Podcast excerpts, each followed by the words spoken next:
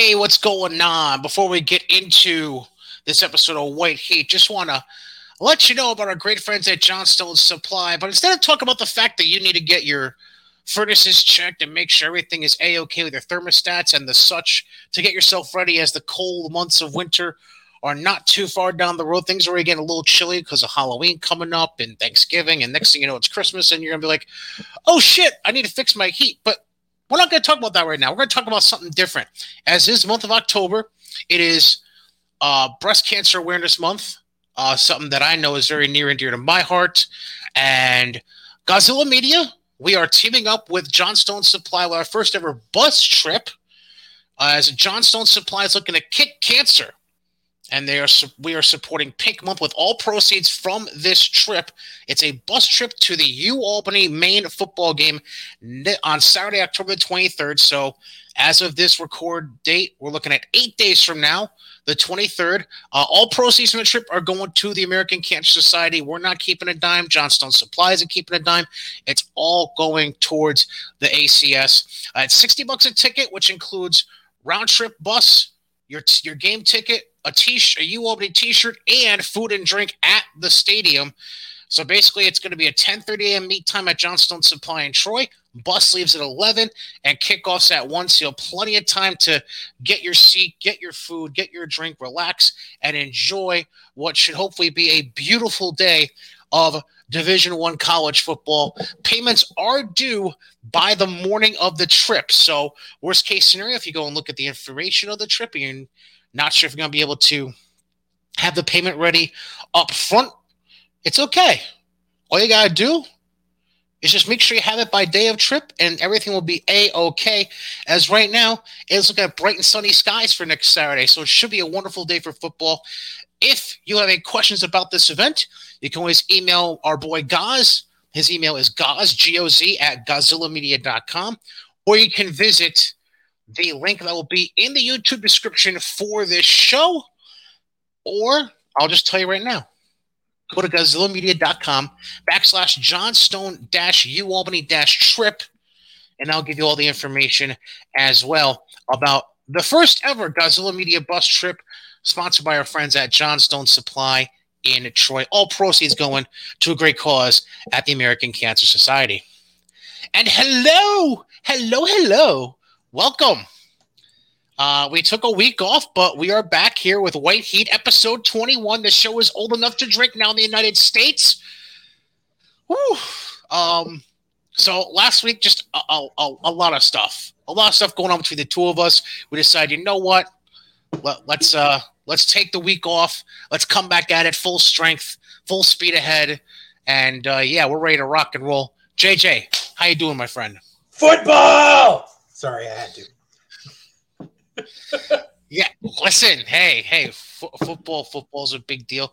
Um, I know not so much a big deal near where you are because UConn sucks this year, like they do most years. But hey, you know, UConn ain't UConn, since they had off a junior on the team. True, but hey, UConn has uh, UConn has college basketball. Um, which, by the way, by the way, I mean the women's college basketball team they are who they are. On the men's team, uh, my cousin, oh no, not cousin, my uh, my nephew, he's on the team. Andre Jackson, he's a uh, six six five athletic swingman if when you get a chance, check him out. I think he's over 44 if I remember correctly.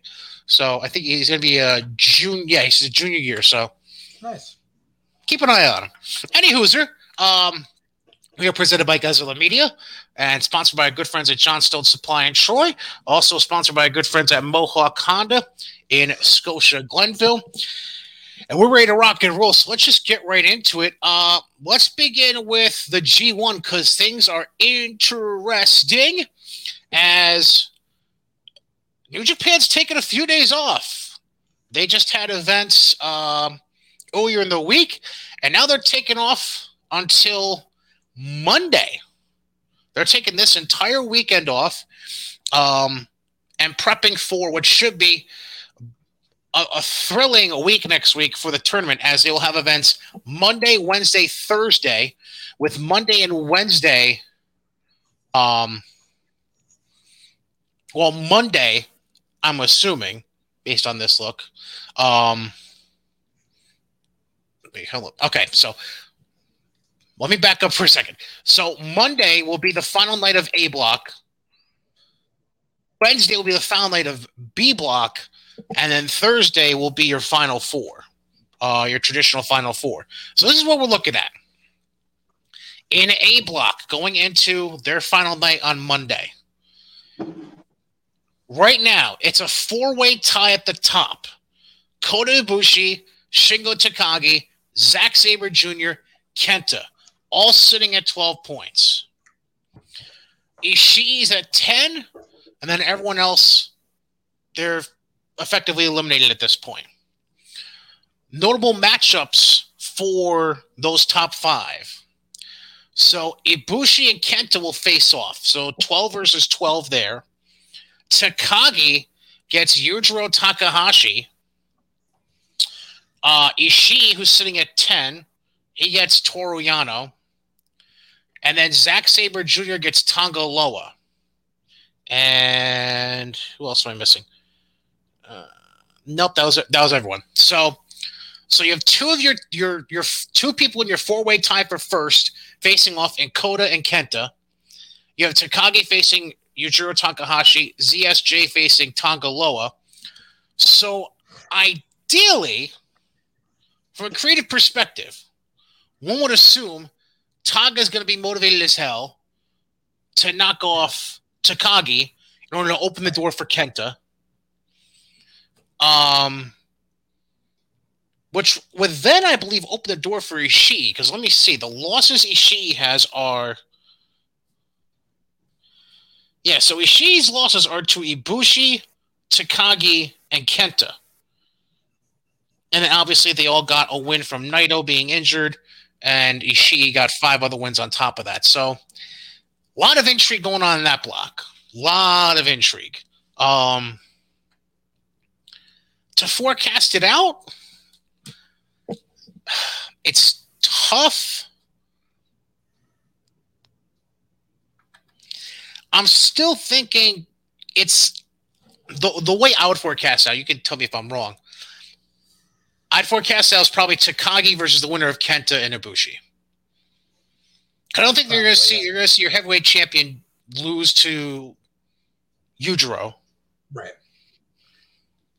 Which effectively would make Kenta uh, Kenta versus Ibushi your winner go home match. Yeah. That's the way I would project that. Yeah. Uh, B block, which wraps up Wednesday night, the what is it? Wednesday the twentieth. So Jeff Cobb has swept the field so uh-huh. far. Jeff Cobb is eight and zero. Oh. What's intriguing though, his um we might have a case where you get the same match to wrap up pool play, for lack of a better phrase, and to claim the winner of the B block. Mm-hmm. Because Cobb is facing Okada in his final B uh, B block match. Okada is sitting at 14 points and all alone in second place, with his only loss coming to Tama Tonga. And the only other person that's even in the even close in that realm is Evil, who has 12 points. His two losses coming to Cobb and Okada. So essentially, because Evil Ray lost to Okada, the B block is pretty much clinched at this point between Okada and Cobb. So you're going to see the same match back to back nights? Or do you think they're just going to go with, okay, you both already clinched top two. It's the last match of B block just whoever wins this match is the one that goes to the final. Won't you would assume that would be that way, or do you, you think they assume, really? But who knows? yeah. So you know, we'll wait and see how they announce what happens that night. But I would, I'd say it's safe to say they'll just be like, if they, if they have any common sense, they'll just be like, well, fuck it. They're facing each other already in the final match of, of a block competition and they already clinched top two. Why don't we just make their fucking match? Why don't we just make it for the B block winner? Um, I'm pretty sure this is Cobb's year. Yeah, that's that's the way they. I mean, when you when you when you build yourself through B block that had the U.S. champ, uh, their John. C- Well, all right, maybe not their John Cena, but two Oh, guys are like basically Okada's Cena A and Cena B. Okay, we'll call it that. So you have the U.S. champ, you have their Flair and Okada, Hiroki Goto, who's a former winner, uh, Sanada, who it seems like New Japan's very touch and go on if they want to push him singles and not push him singles. Yeah, Um, Evil. evil, evil, same thing. Um, you know, not not not an easy block at all. And they put Cobb to the moon by going eight and zero through it so far. So, I would tend to agree this probably will be Cobb's year, which will then set up Cobb and Takagi for Wrestle Kingdom. Um, which, by the way, they did announce Wrestle Kingdom officially for the fourth and fifth of January, like usual. Yep. Um, but here, here's an intriguing part I want to get into. Because in the background of all this, great tournament, all that jazz, and the Naito injury, obviously those like your, the, your your main headlines are the craziness of A block, Naito getting hurt, Cobb being dominant in B block. Yep. Those are your three main headlines. But in the background, we have Jay White, who technically has a claim here Yeah, and was not in the tournament. right. So, creative booking here. What do you do with Jay White? It's a good question. I mean, do we go with the do do we try to shoehorn in title versus title stuff all over again like we did the past two years? Or who knows?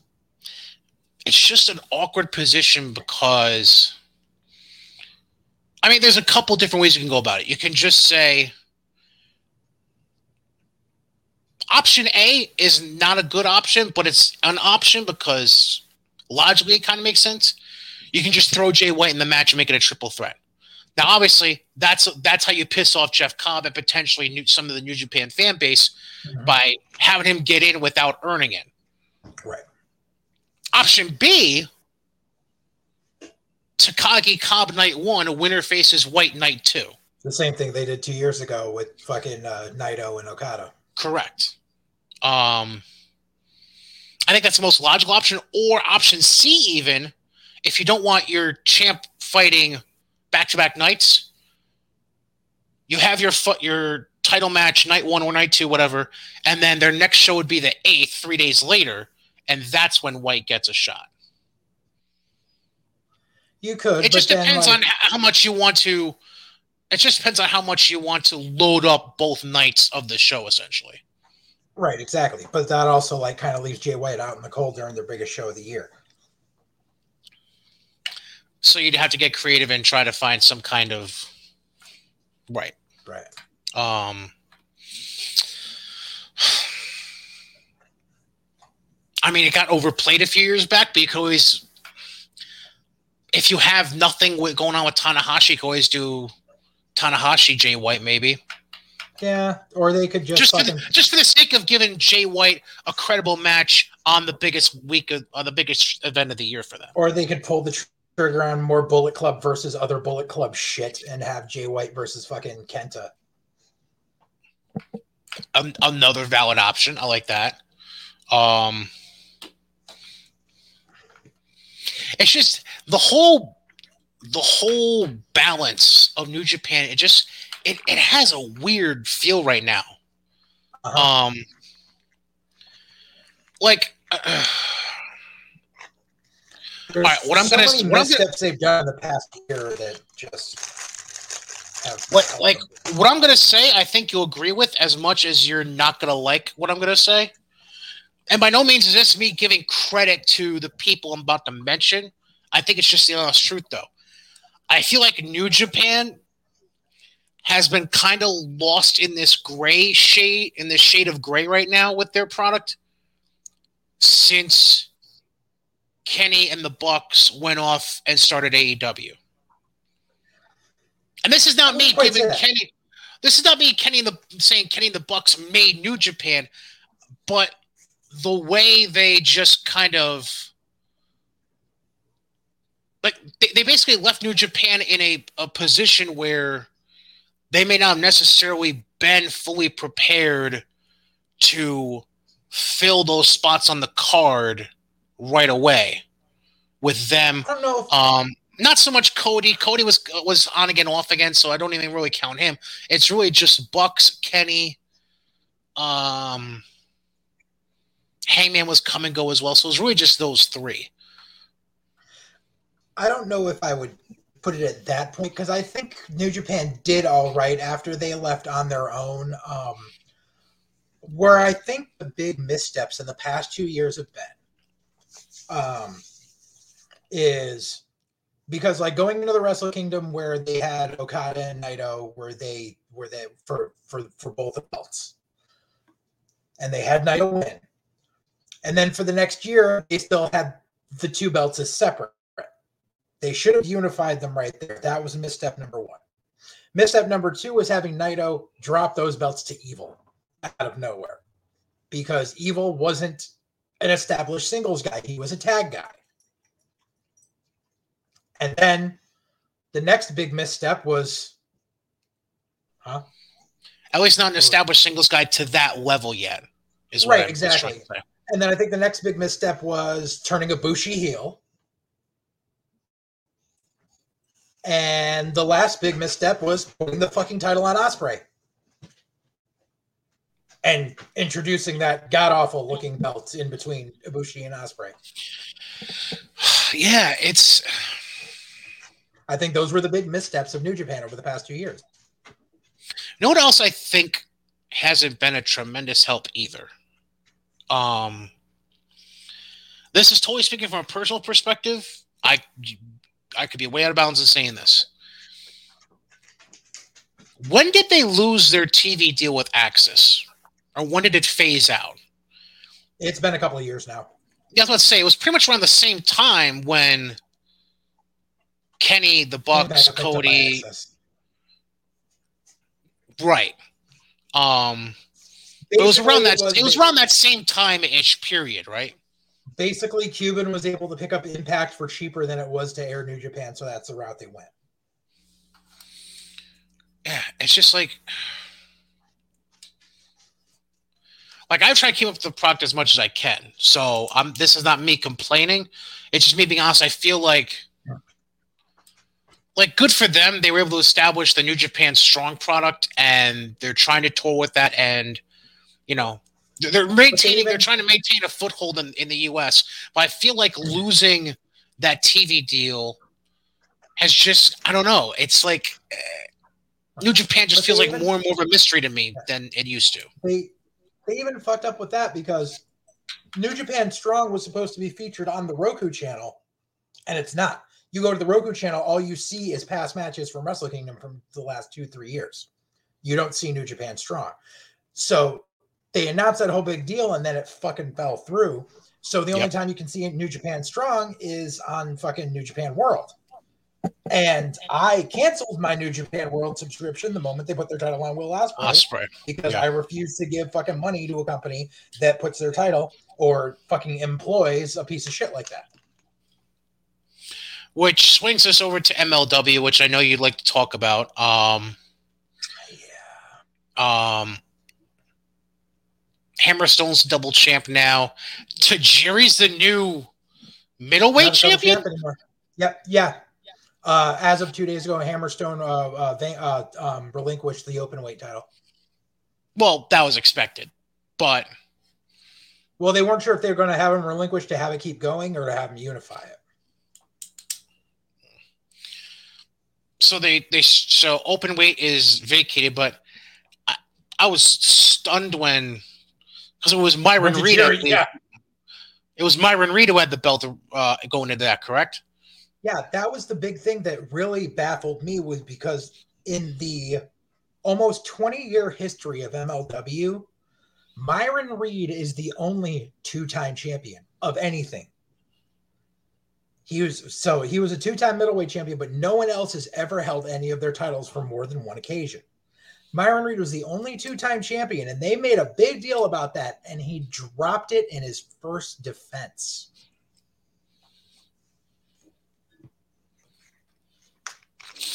Yeah, that's like That's I get how shitty. they, it's kind of shitty.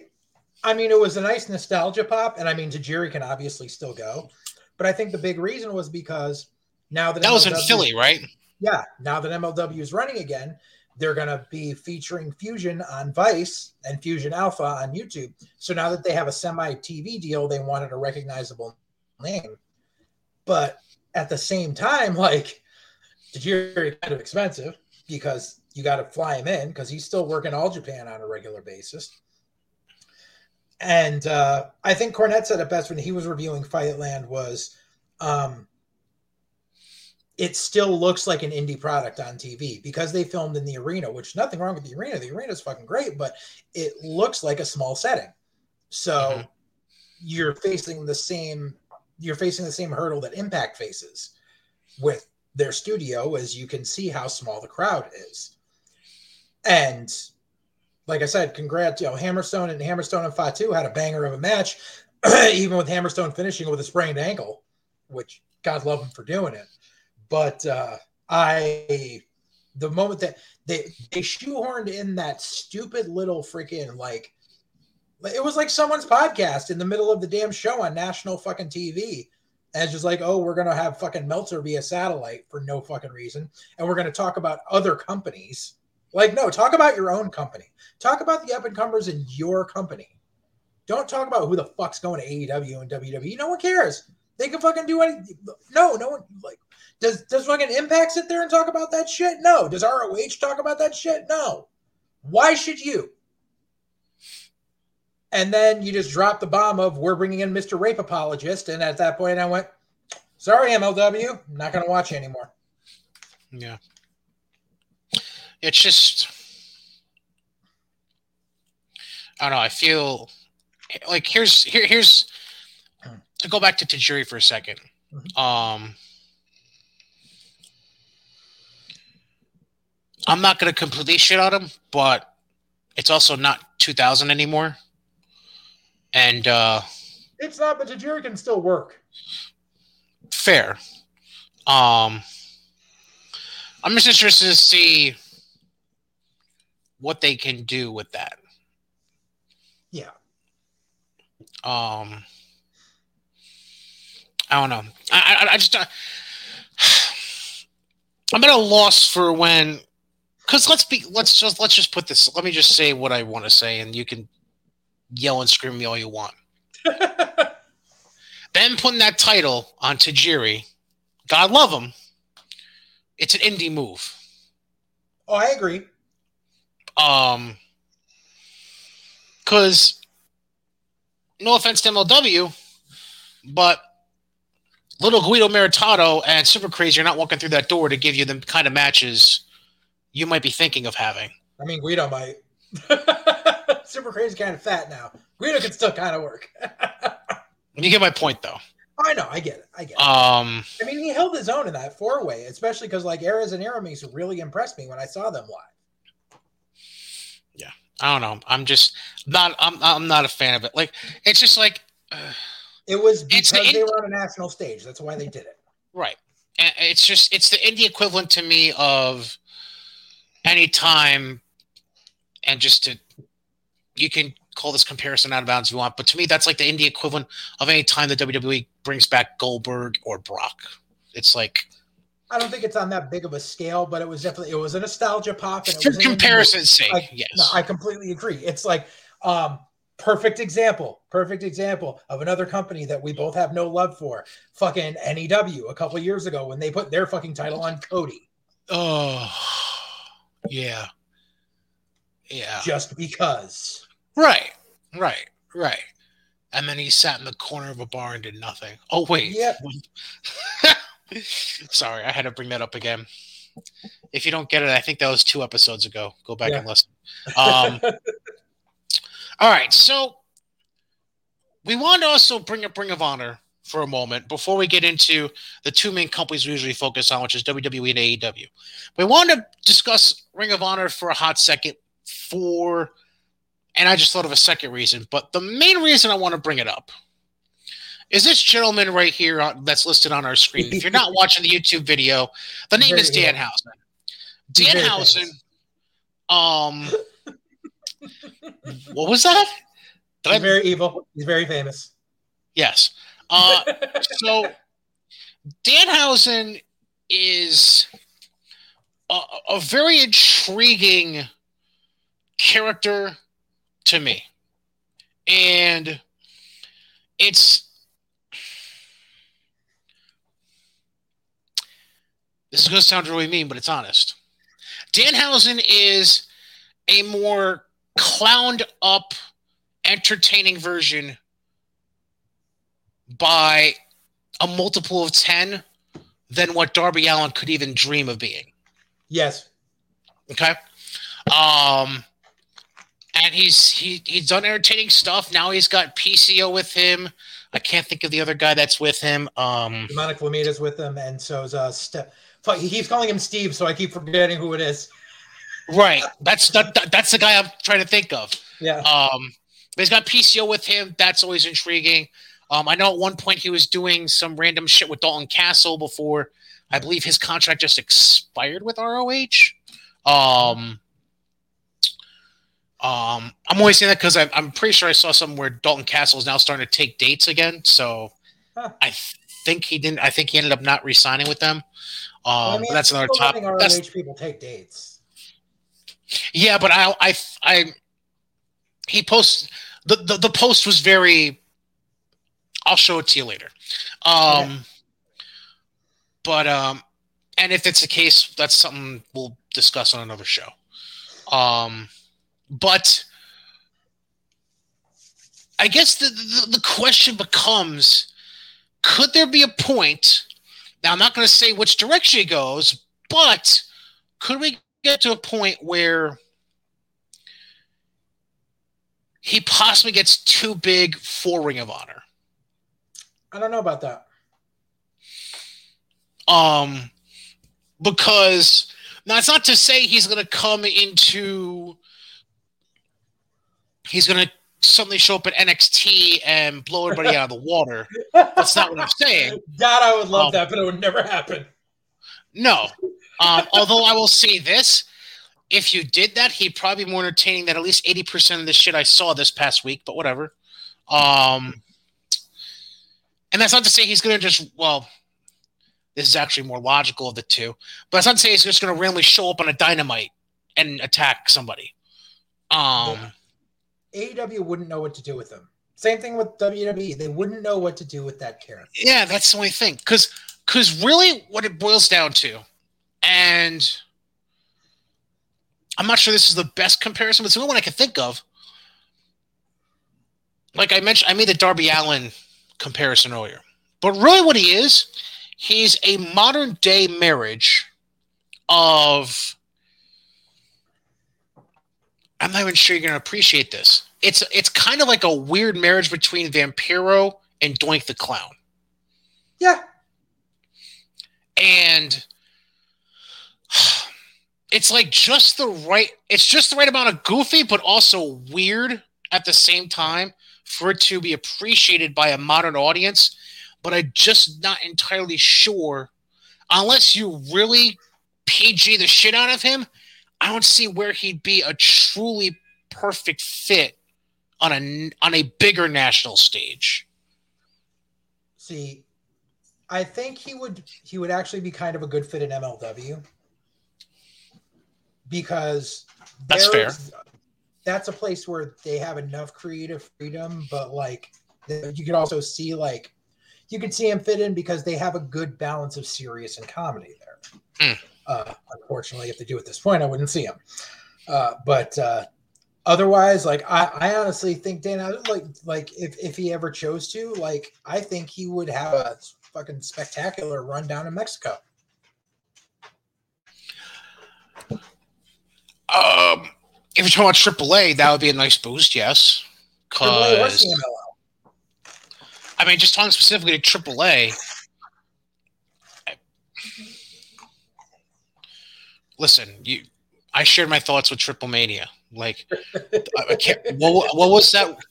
There was. Uh, what the hell was that match? It was like a stable versus stable six man tag kind of match, where like there was one non Mexican dude who wasn't wearing a mask. Um, it was somebody's brother. We talked about this. Um, I don't know. I got I got to look this up because now it's bugging me. Was that the one with um, like Murder Clown and freaking? Yes, yes, yes. Yeah, yeah, yeah, yeah. Yes. Um.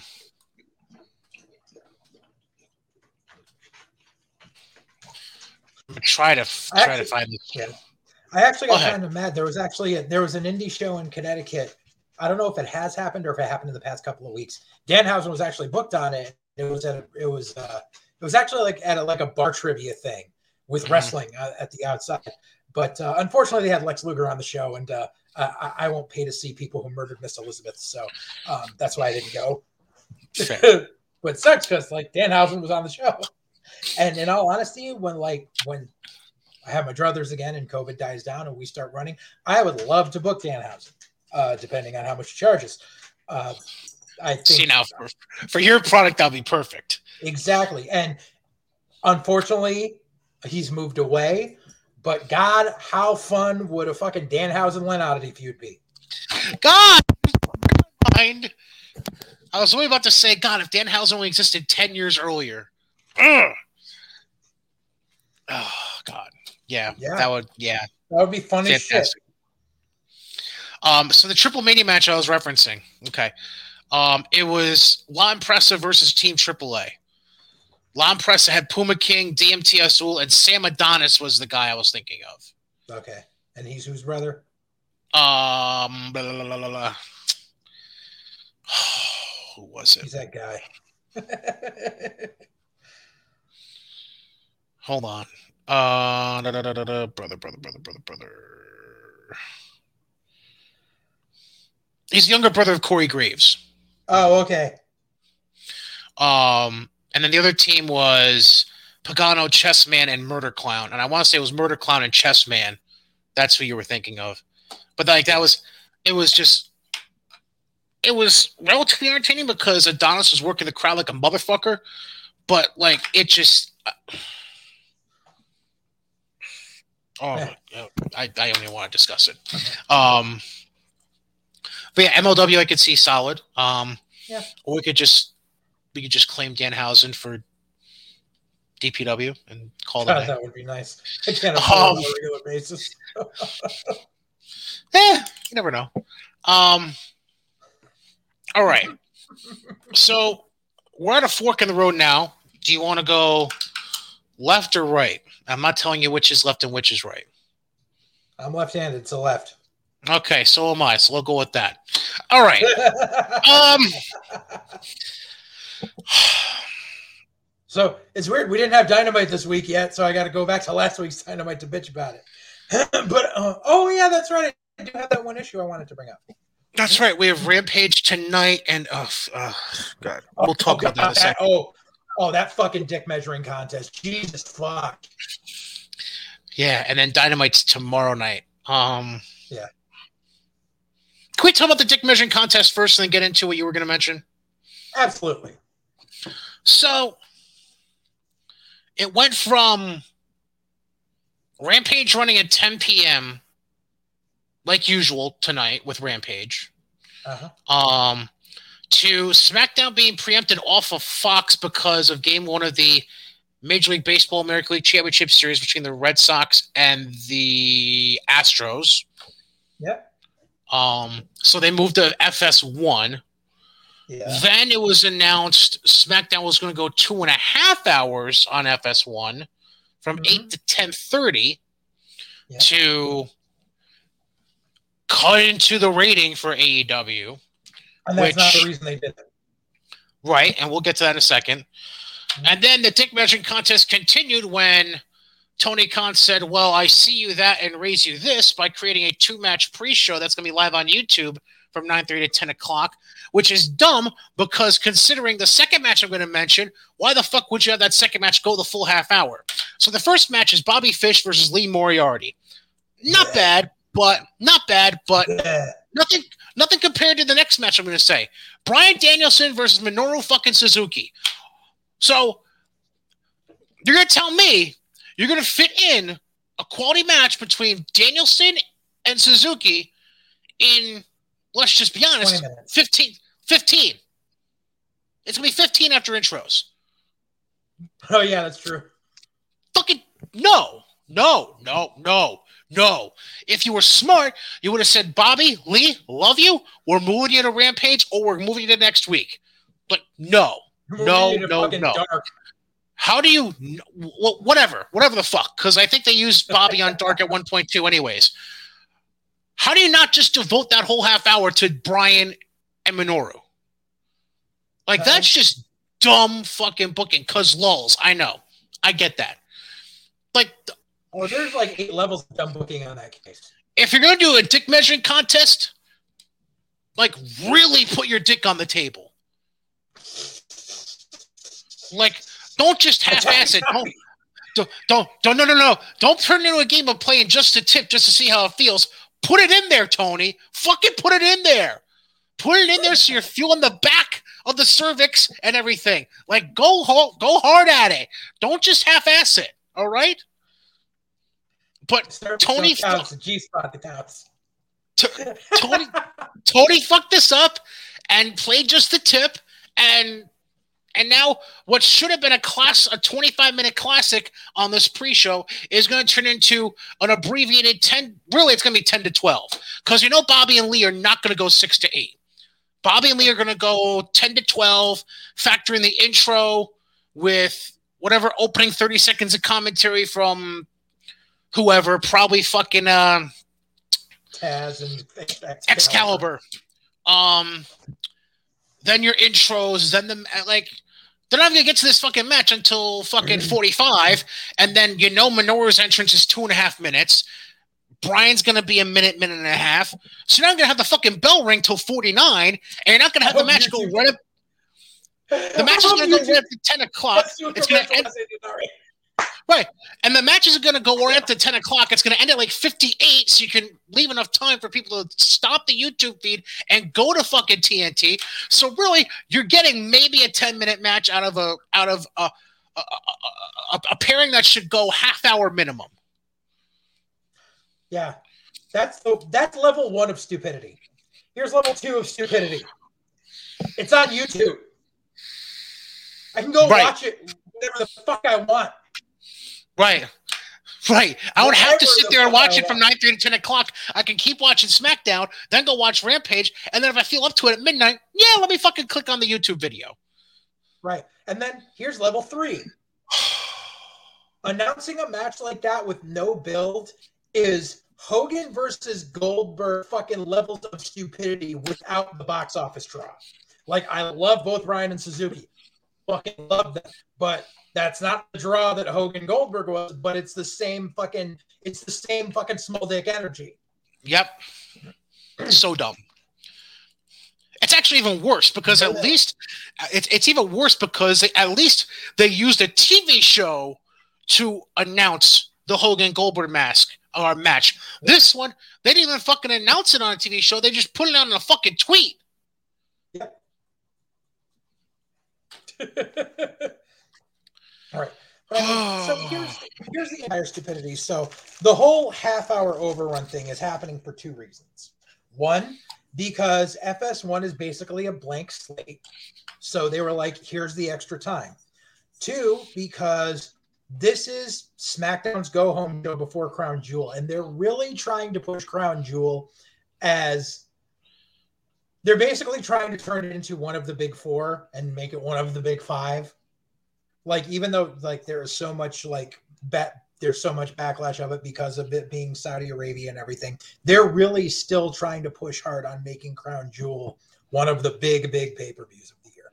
So that's why Fox is giving the extra time to WWE to promote it, even though it's kind of counterproductive because it's on Peacock and Fox isn't seeing any of that money. But that's a story for another day. it being commercial free is just because it's FS1. Like they have, they're hard. It's hard to sell commercial spots on that, especially for 10:30 at night on a Friday.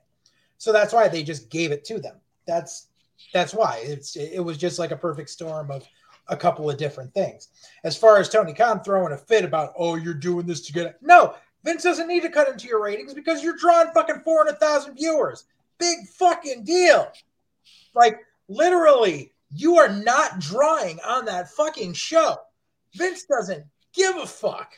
They gave it to Vince as a what as a whatever because it was basically as a consolation for having to move him to FS1 for a week because of fucking baseball. They were like, here, have some extra time. That's it. But then Tony Khan's stupid ass coming out yesterday and saying, oh, I could go commercial free too if I want. I have more money than you. You literally pulled the my daddy can beat your daddy up fucking argument. Are you fucking serious? How old are you? Fuck you. What are you?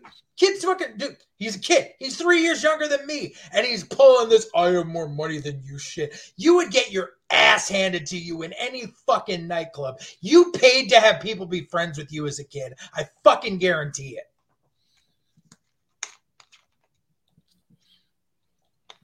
I have more as, money than you. Fuck you. Yeah, that was. Even Ted Turner never said that. Yeah, that was another part of the dick measuring contest. Um,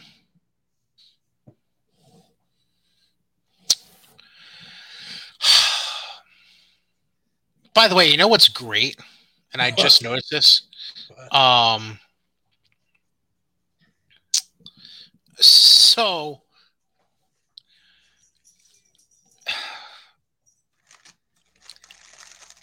FS1. Yep has zero college football tonight. You're, you're gonna get you're gonna get the you're gonna get in a second. In fact, let me we'll pull up my phone real quick.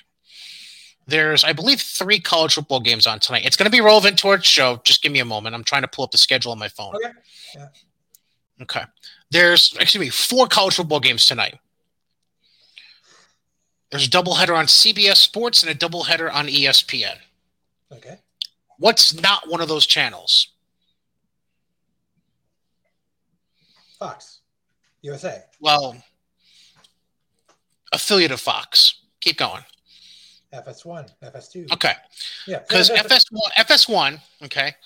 Yeah. Uh, typically on a Friday night, there would usually be at least a chance, especially this late into the season, they'd be having some kind of college football game on a Friday night. So you know what they're doing?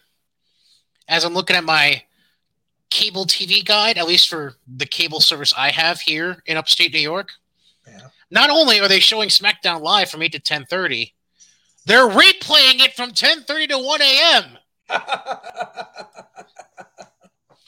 so in the in the contest of dick measurement, the winner continues to be for the last 35 years and always will be Vincent Kennedy McMahon.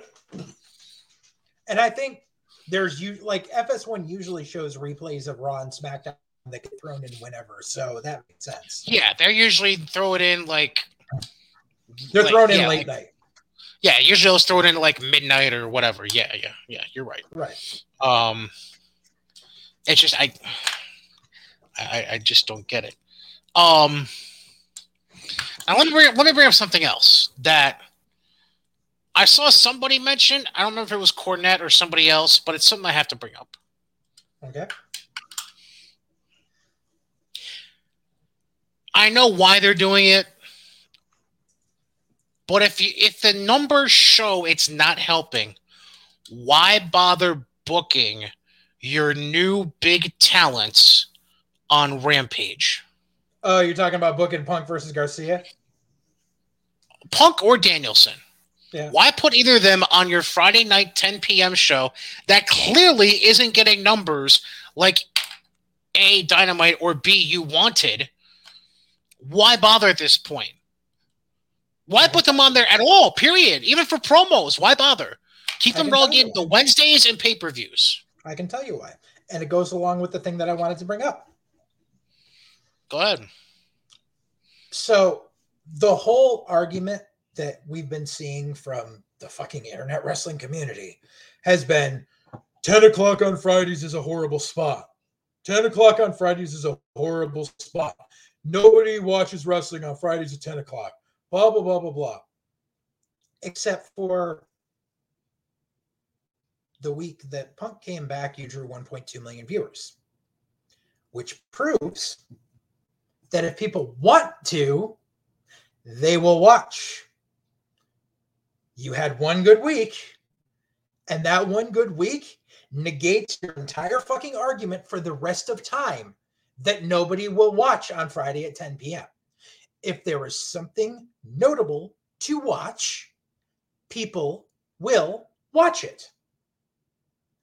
However, when you book CM Punk versus random fucking indie kid, nobody's gonna fucking watch it. How many times have I said on this show, one name does not make a company? Yeah. And so you can't very well go one name on Rampage and get people to tune in, especially when you went to the format of Rampage being a pre tape show. Because the results of the fucking match are up five minutes after fucking five minutes after midnight on fucking Thursday from people that went to go see Dynamite. Because when you cater to the fucking internet, the internet spoils your next fucking show. Because they have to feel like they're part of something. So they can go, Oh my God, I was at Dynamite and it was fucking amazing. And this is what happened. These are the three matches that are on Rampage. You know who won. And then lisp, no one cares. Lisp and everything. Lisp and everything. Yes. Yeah. Lisp and everything. If you could have a Roma vision, I would like like portray BO right now to give you the full effect. Does it smell like Korean barbecue or does it smell like pure shit? Does it smell of Korean barbecue and fucking gas from it. no, not, not, that, not that I want to smell when I wake up in the morning more than Korean barbecue and feces. That's tremendous. Right? Seriously. But I mean, and that and that's the point was you they shot themselves in the fucking foot the moment they fucking drew that 1.2 million on that one show. Which, you know something? And and the thing was, and if you look at the metrics of that show, because everyone wants to talk about key demo so much, you look at the metrics of that show, people watched the first 10 minutes when Punk came out and then they turned it off. So they blew their load that one time, and ever since then, nobody fucking cares. Like nobody's watching Thunder. Sorry. And no matter what you do, and that and that's the thing is you're gonna take your show that's failing in the ratings and you're gonna try to do all this dick measuring to try to get people to watch it against WWE's new flagship show. Like as as much as Raw has been around and Raw was the flagship, SmackDown is the flagship show now. I think I think there's another factor into this that I think we've discussed this before, but I feel like more than ever now you just made a reference. Um, it needs to be brought up. Okay. I feel like because he's such a wrestling nerd, Tony's well aware of the business formatting that WCW had in the late 90s, particularly okay. to Nitro and Thunder. Yeah. And he's attempting, poorly, but he's attempting to avoid the pitfalls and mistakes of WCW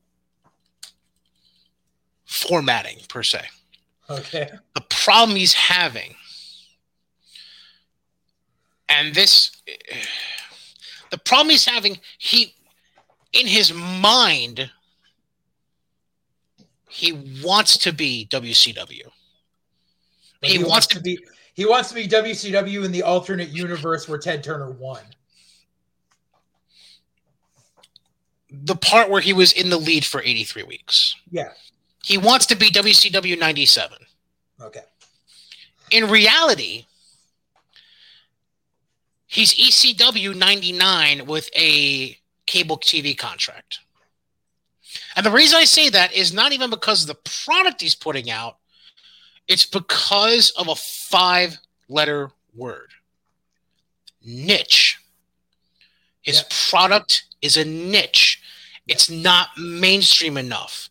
Right. It feeds to, and again, this goes back to the, the demo of the crowds they've been drawing for a lot of Yeah. these shows, particularly when we were talking about these shows in Flushing. Uh-huh. You're drawing the male heavy independent enth- wrestling enthusiasts who have been clamoring for super shows for years. They Right. now have a company that, in their minds, is putting together super shows.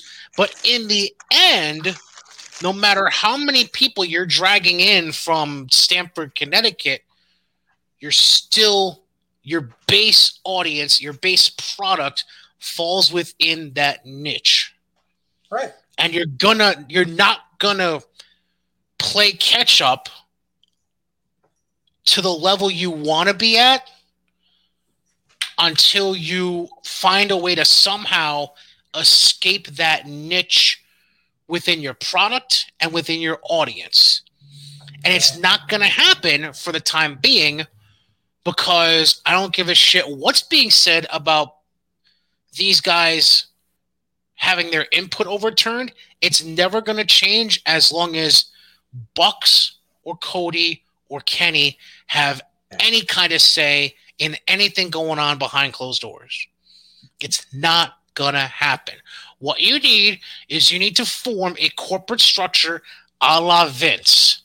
You don't bring in indie darlings to help run your company. You bring in legitimate professionals, which they they've slowly kind of have, but they're not at the ranking. Uh, they're not at the corporate ranking they need to be to help Right. push forward. They're bringing them in as agents for matches.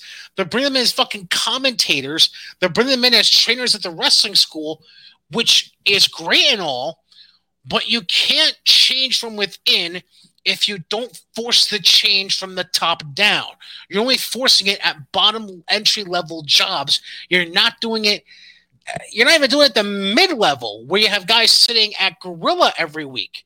You're doing it at basement level. Until you start making those hires at a higher corporate level, nothing's gonna fucking change. Both with, both in the arenas and in the TV numbers. It's not gonna happen. You know what's even more messed up that you, you, you just reminded me of that I, another point I wanted to bring up about AEW, their wrestling school. The Nightmare Factory, yeah. Yeah, well, the Nightmare Factory, and there's there's a there's a there's an offshoot of the Nightmare Factory, the Rhodes Wrestling Academy, the RWA, which actually has indie shows. Oh, the ones that they put on YouTube. I, they might put them on YouTube, but it's the fact that they they're, they're basically one and the same. And there's people that have been in that school since the inception of AEW that have never Mhm. gotten a minute of airtime, even on Dark. Their champion right now is the kid from Connecticut who travels down to Florida to work their shit. And then you've never seen him on Dark. You've never seen him on Dark Elevation, but he's Cody's champion. Lucas Chase, wait, wait, wait, wait, wait, wait, wait, wait, wait, wait, wait. Rhodes Wrestling Academy. So Lucas, so he, he books himself out, or is he actually training down there? He trains down there, but he lives up here and he like on his own time goes down there. How But often? you've never I, I don't I, I know I've he was down there recently because he's their fucking champ. But still, like you don't see the you I know I, know of at least a handful of people that were part of the inaugural class of the Nightmare Factory and are still there that have never been on TV in any aspects. Yet they will take any indie fuck that will travel to the fucking show and give them 350 bucks to appear on the show to have a botcherific match. They'll let fucking Fox Vineyard on there, but they won't let the British Wolf, who's fucking 18 times more talented, on TV. Go ahead.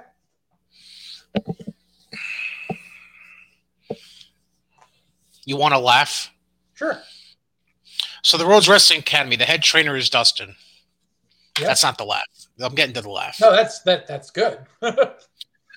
Part of the main homepage for the Rhodes Wrestling Academy website is a list of Dustin's Mount Rushmore in the business. oh boy. I mean, you can obviously figure out who one and two probably are. Dusty and uh Flair. Okay. What Attitude Era superstar do you think is in that Mount Rushmore? One would think Austin, but I'm going to think he put something stupid like fucking uh, like like uh, um uh, let me think here. Attitude era, attitude era. Kane. You're thinking I don't know. you're thinking too hard. But it's not. You're right. It's you're right. It's not Austin, but you're thinking way too hard. What Rock? You're trying to go too off the off the off the island with this one. Okay, so if Rock Foley what? Rock. Okay. Okay.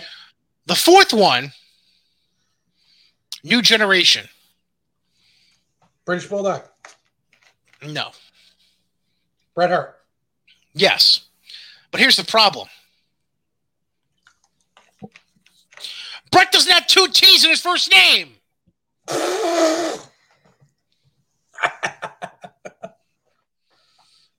He spelled it like they spelled it in his debut match in WWE with two T's and Brett. It's not. No, no. It's one T, motherfucker. That's the webmaster's fault. Put some respect on my guy's name. It's one T in Brett. Motherfuckers. But anyways, there there's people that like unless your name is fucking Solo, Ogogo, Comoroto, you're not on fucking anything. Like, like it's it's ridiculous. Like like the pictures that came out when the Nightmare Factory first opened and their inaugural classes and there was like 40 fucking workers there. You they they don't get fucking used. They let any fucking indie jabroni come in.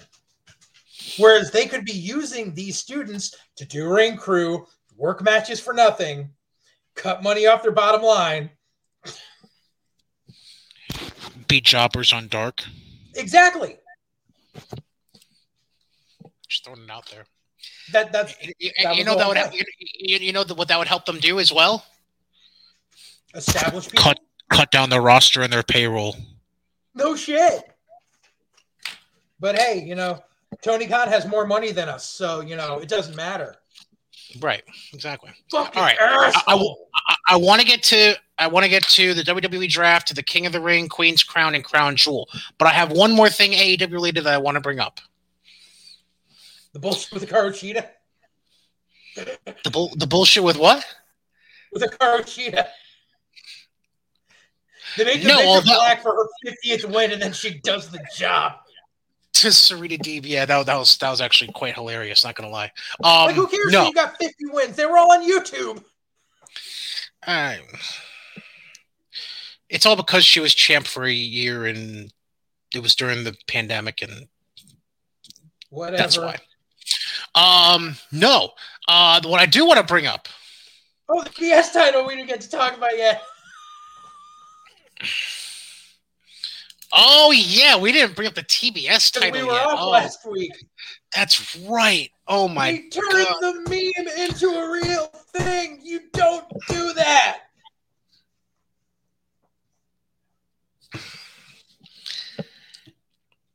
I want to know what female talent actually wants that belt.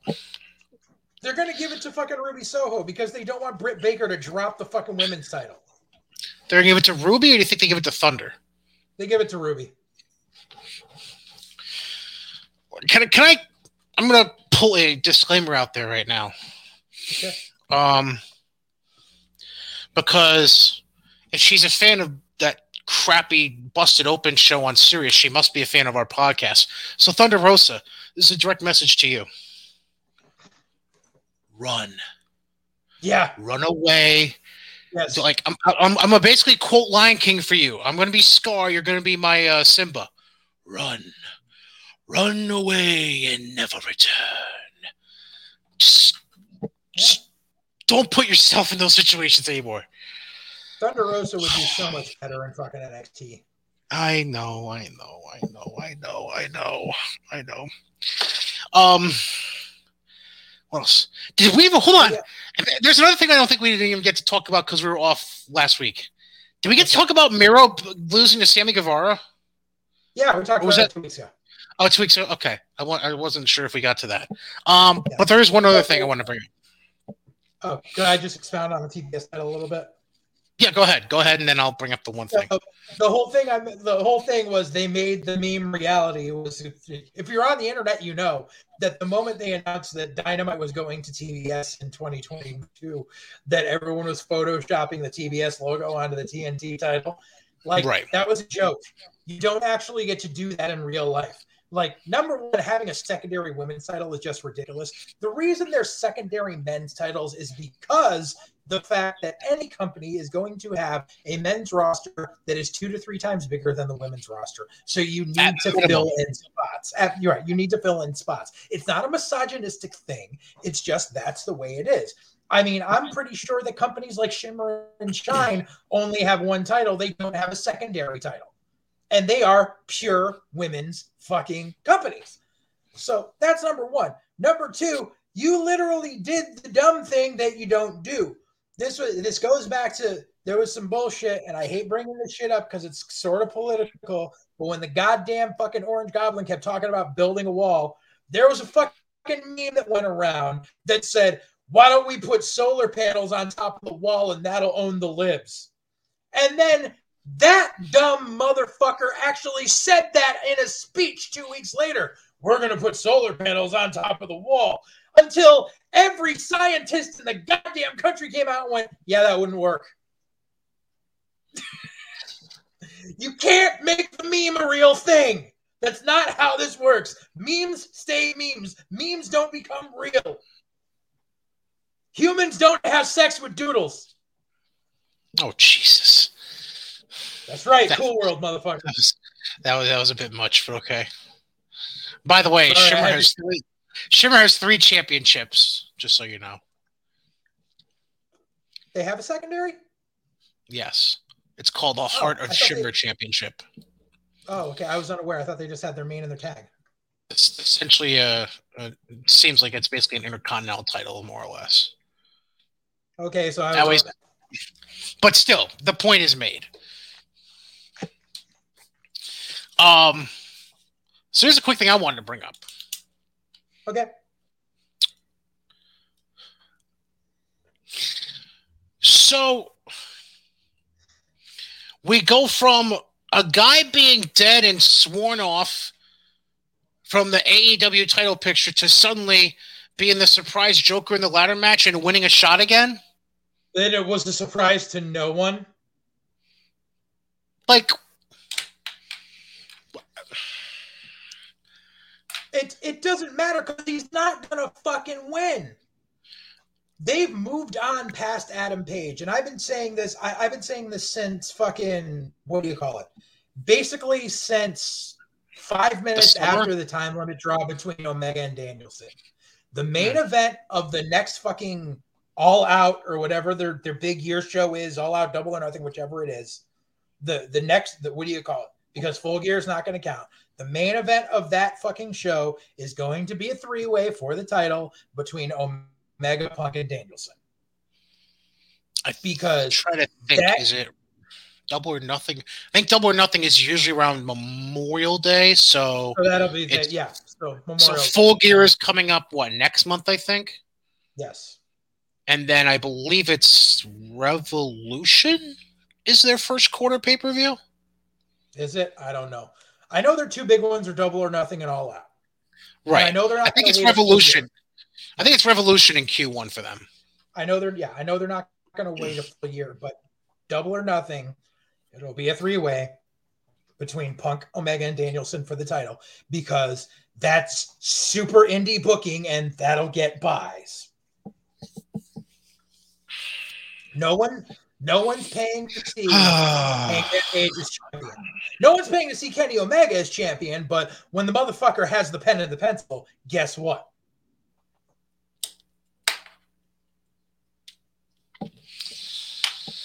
Oh man. Is it bad that my brain hurts already, and we haven't even gotten to our WWE stuff. um, gonna try to see if there's anything. Well, full gear, by the way, Oct- uh, November 13th, so roughly four weeks from now. Well, at least Tony Khan finally came out and said, "I haven't been talking to Bray Wyatt." It's the smartest thing he's done all fucking year. Right. Um, so right now, as of right now, obviously the only official match listed for the show is Omega and Hangman, but they're also going to have their World Champion Eliminator tournament going on over the next few weeks. The finals of that. Two other, there's two other matches that have been announced, like unofficially. I forget what it is, but I just saw it. Okay. I forget. Whatever. Um, but their world title tournament, uh, eliminator tournament final is going to be that night as well, and the winner receives a future title shot. Um, by the way, side note, this was originally um scheduled for the first Saturday, or I think it's a Saturday. The sixth is a Saturday, isn't it? Yeah, because Halloween's a Sunday. Um, Yeah. It was originally booked to be the first Saturday of November, the sixth, And they moved it to the um, but they moved to the 13th because um, that would have been competing with both a Canelo Alvarez boxing pay per view and UFC 268. Ah. So, yeah. Um, Oh, can we mention how their fucking Miami show is dismal in ticket sales? when is the Miami show? A couple of weeks out. Oh, yeah, yeah, yeah. It's like the week of Halloween, I think. Yeah, like it's a four thousand seat arena, and they've sold like a thousand seats, if that. Oh, you know what? Can, can we? Thank you, because that kind of this marries our transition into WWE. So, can we just let's let's just put it out there? Okay, let's just put it out there. The world is still trying to recover from COVID nineteen. Yep. Scientifically, uh, physically, spiritually, emotionally, but most importantly, financially. No shit, nobody has full houses right now. Like it's across the board. Like because because people people are shitting on and putting pictures up of WWE houses not being hundred percent full. Um. And talking about people walking out and shit like that. Yet people are hesitant to address how, like you just mentioned, AEW ticket sales aren't going well either. It's an across the board thing right now. That's why AEW is taping Rampages now in a studio audience. That's why Impact is stay, sticking with a studio audience of like 20 people with a three foot drop from the top of the ramp to the bottom of the ramp before you hit the ring. Okay. It financially, it makes fucking sense for them. The only reason WWE keeps touring live cities is because A, they were promised the cities they were doing this, and they look like shit if they backed out now. And B, it's WW fucking E.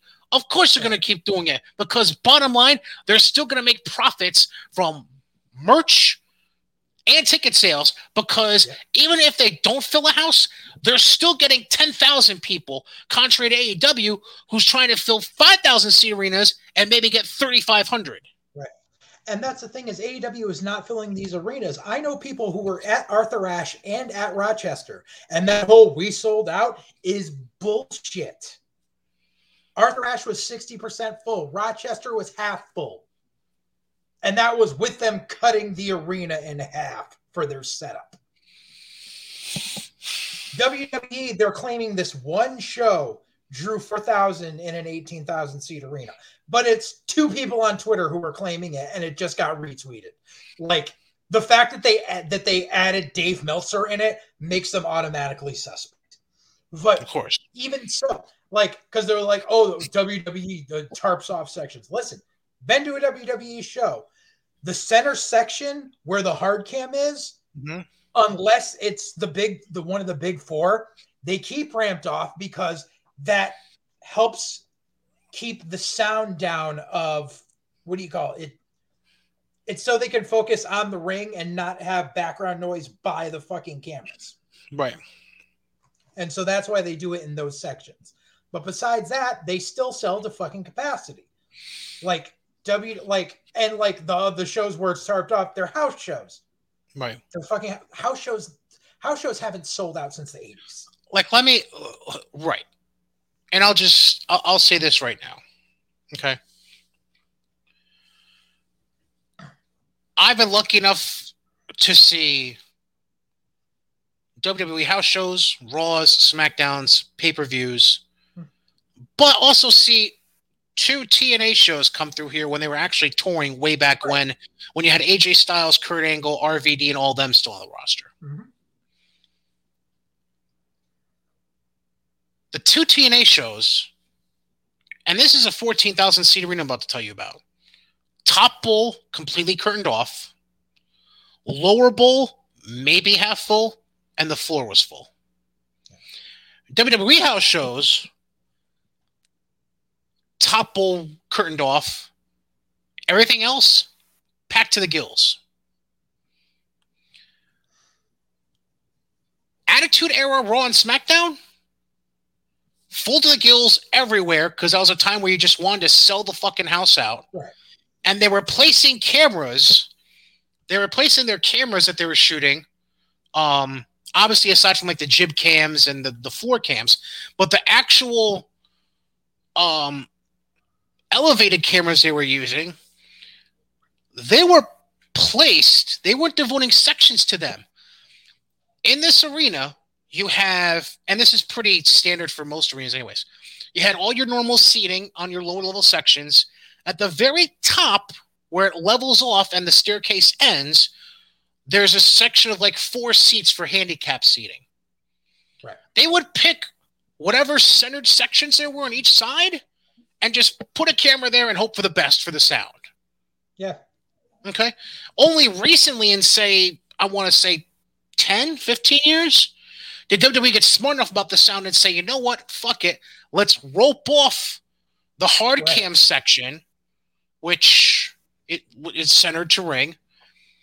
Um, we'll allow a few rows in front of us in case we have to zoom back far enough. We'll allow those rows to be filled, but the rest of the section rope it off so that we can avoid those noise issues. But again, still, even in these years, um, uh, just I, I feel like just people are very short-minded about this. I think it's funny because a friend of mine will complain now. He's like, he'll be watching on TV. He's like, this crowd is dead. This crowd is dead. I'm like, no, you need to understand that the crowd noise isn't picked up as much because the camera's in a section where it's designed not to Correct. pick it up. Or they're probably in bigger arenas where the sound is going up more, and that might be why you're not you're, you're not thinking about the sound in that manner. Right. Um, Especially because they got kind of used to we, we we got kind of accustomed to Thunderdome where they were pumping in the noise and they were pumping it in straight. Correct. And on top of that, if you were watching WWE in the 90s and just started getting back into it, they're not running Hartford Civic Centers anymore. They're fucking running 25,000 seat arenas more often. Exactly. Just they're not on top of things anymore like they used to be. Any Hooser. Um, before we get into all of our WWE stuff, just want to give a quick shout out to our friends over at Mohawk Honda. Uh, listen, you know, throughout the summer into fall, supply and demand challenges continue in the auto industry. And it makes a perfect time for you to get top dollar on your vehicle.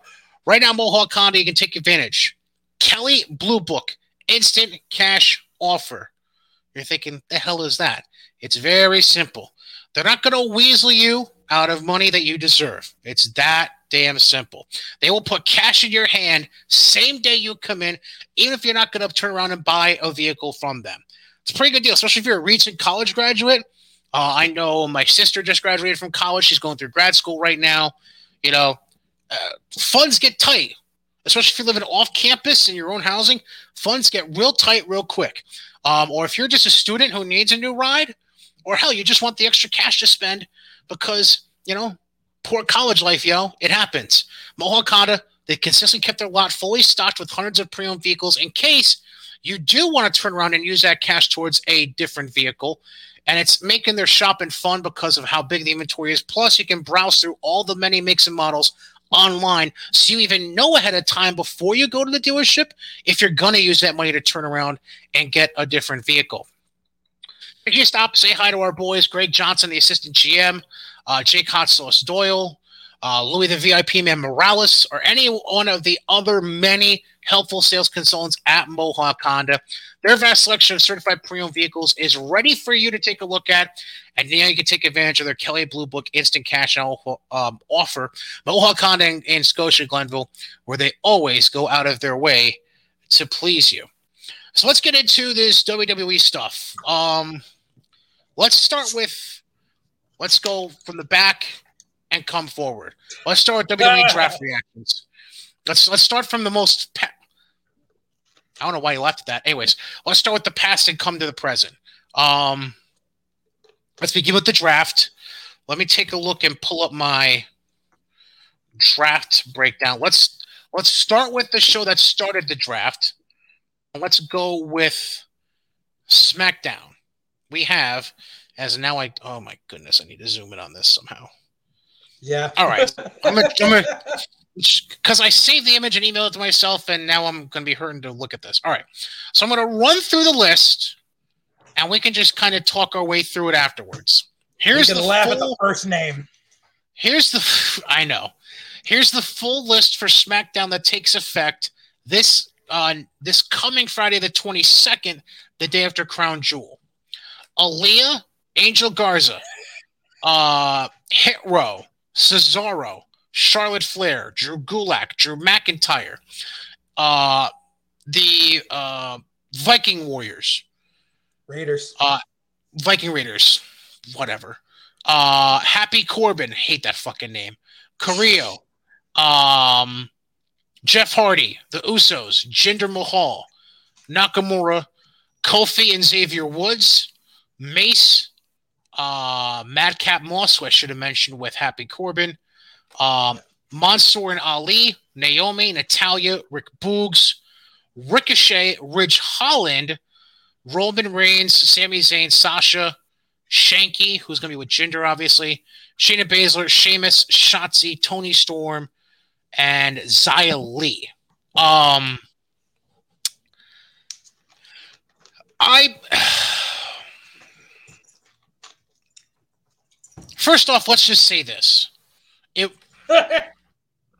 Roman and the bloodline being kept together, the bloodline being kept together made total sense. We all knew that was coming. Yes. Um. So let's just let's just go through the NXT call ups and start from there. So we have Aaliyah, we have she Hit has Row. got to be fucking someone. We'll get to that in a second. Aaliyah, Hit Row. Um, hang on, bear with me. Uh, bu- bu- bu- Ridge Holland and Xia Li. Um, Xia Li to me was completely out of the fucking blue. I didn't think they were gonna. Yeah. They basically kind of shit canned that whole. Uh, what was it? Tian Sha was it the name of the? Yeah, The group I mean, they're still going with it now. Now that uh, what do you call it? Now that uh, what's her name is actually working. Yeah, Karen Q is working now. Um, yeah, yeah. By the way, if you didn't know, that's Karen Q that's working that gimmick. Sure Um, everyone knows at this point. just, just, just making sure. Just throwing it out there. Yeah, Um, she's not 600 years old. right. Um, Z- Xia Li, I got. I'm gonna kind of wait and see. I, I don't know what to make of that. Um, Ridge See, Holland. I'm Go ahead, go ahead. Had Zaya come up and not Io Shirai. Mm. And they decided to keep Io Shirai uh, tangled up in that the women's tag team division. Um, Right. Yeah, that that that's kind of yeah, that's kind of shocking a bit. Um, or even even Sarray because I don't I don't see where she Yeah, she's not a good I fit mean- right now in NXT. I think she'd be a better fit up on the main roster trying to do something. to give her some more polishing before they bring her up. Oh, I agree. I'm just creatively speaking, I think there's just it's And a little stifling there right now. that Isn't it weird that Toni Storm like debuted on SmackDown like a couple months ago and we haven't seen her? Yeah. Well, wasn't she part of the Queen's Crown opening round? No, no. Or was she? I thought she got shit on in the opening round against like. Hold on, let me see. Zelina I have I- oh yeah, maybe she did. Yeah, yeah, she got oh, yeah, pro- she got beat by Zelina Vega in like two minutes or something like that. right. But prior to that, like no one's seen her. And like, dude, you're gonna you're gonna take a talent like that and have her do the job as Lena Vega? Yeah, I, I don't know. Um, Ridge Holland, I'm not saying he. Uh, I'm just not sure he was. I'm not sure now was the time. I feel like they pulled the trigger a little too soon on that one. So Ridge, well, number one, Ridge is a Vince wet dream. But Well, he's a legit Ridge- talent. Don't get me wrong. I just don't think. Yeah, yeah. I think he just need Ridge again like will- Zia, as like Zia Lee. I think he needs just a little more polishing still. the thing is, Ridge will work WWE style better than indie style, which NXT is still Oh, transitioning from sure. No, I could see that. So having Ridge up on the main roster, working guys like Corbin and them who got it better is a better Mhm. fit. I just don't agree with them not bringing up Pete Dunne, especially with Mhm. Pete having fucking just signed a three year extension on his contract. Yeah. Like, how do you not keep Pete Dunne and Ridge together? Like, Ridge is going to need that guidance. Agreed. And Um, Pete Dunne will I be think- phenomenal on SmackDown. right. Um, I think we're in agreement because I'm pretty sure we shared this sentiment when the draft happened a couple weeks ago. It just seemed a little too soon for Hit Row. Um, uh, yes and no. I've had some time to think on it.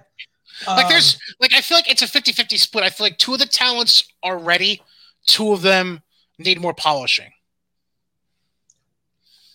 Yeah, but I Depending mean, on the role. If you keep if you keep BFAB out of the ring, then I'd go three and one. BFAB will get there. She has the personality part down, so the Right. rest will come. Which is why I Um, say keep BFAB out of the ring for now, and then then to me it's a three-one split. What I'm worried about is that they're going to turn Swerve and Ashanti into a tag and have Top Dollar just be like a bad luck falling and not do anything. That's my worry. And That would be a concern. Yeah, and not have Swerve be the singles guy and have Top Dollar and Ashanti stay as a tag. That's my worry. My just, the way it's set up right now, though, is basically we're just hoping that Vince and Creative don't fuck up the the assignments they've essentially fallen into between the, the four. Yeah. right. I'd agree. Um, and Aaliyah, we don't have to talk about her. I don't. I don't want to talk about her. Please don't talk about her. I don't want to know. I don't want to know. Ah! Don't say it. Don't say it. You know. You know what she is? Okay. No, I've got it. I've got it. So okay, we are going to talk about it for two seconds because I've got it. I've got it. I've got it. You know what? You know what it is. She's a Vince wet dream. No. Number one, too small of a chest for Vince. Oh, Um, that's true.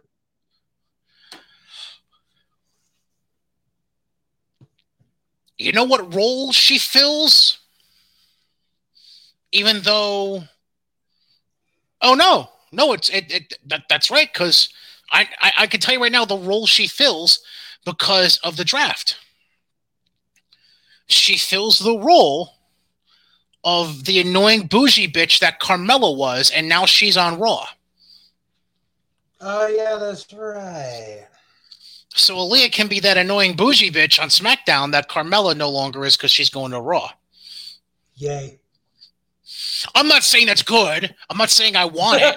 I'm just saying that happens to be the role that's open for her that she can fall right into because I wouldn't classify anybody else on the SmackDown women's roster as a bougie bitch.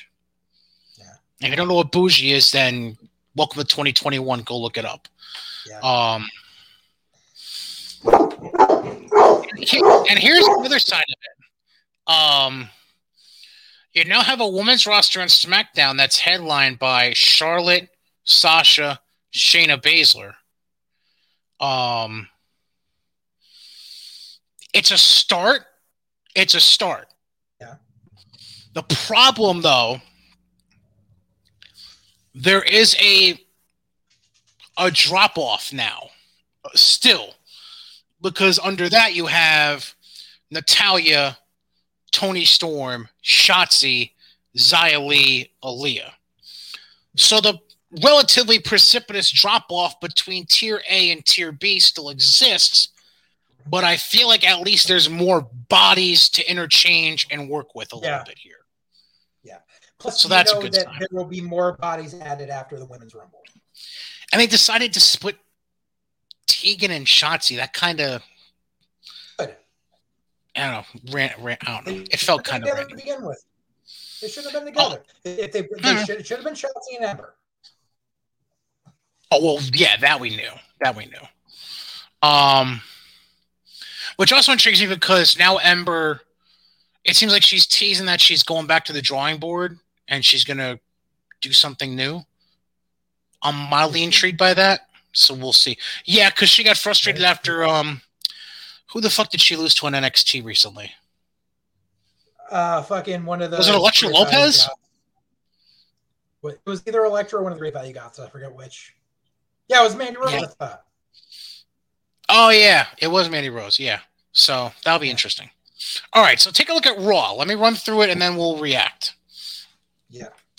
Um, they kept AJ and Omos together, so I'll give a reaction quick to that. Thank God, because Omos alone would have been disaster. Um, Tozawa, Alexa Bliss, uh, Street Profits, Crews and Azeez, Austin Theory, which we'll definitely touch on in a moment, Becky, Bianca, Big E, Lashley, Carmella, um, basically the Hurt Business, because you also have Cedric and uh, Shelton there. Uh, Gable and Otis, Mhm. Damian Priest, Dana Brooke, Dolph Ziggler, and Bobby Roode. Um, both Mysterios, I believe. Yep. Yes, both Yep. Mysterios. Doudrop, Drake Maverick, Edge, Finn, Gable Stevenson, which we definitely need to talk about in a moment. Yeah. Uh, Jaxson Ryker, Morrison, Cross, Keith Lee, KO, Liv Morgan, Mia Yim. Interesting for a certain reason in a moment. Uh, MVP, I forgot about MVP with the Hurt Business. Um, Nia Jax, Nikki Ash, uh, R Truth, Randy Orton, Reggie, Rhea, Ridley, Seth Rollins, T Bar, Tamina, Knox, Miz, Veer, and Zelina Vega. Um,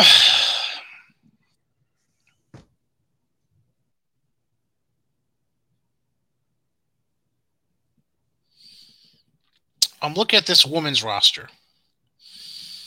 Yeah. I think it's another case where you're a little top heavy right now.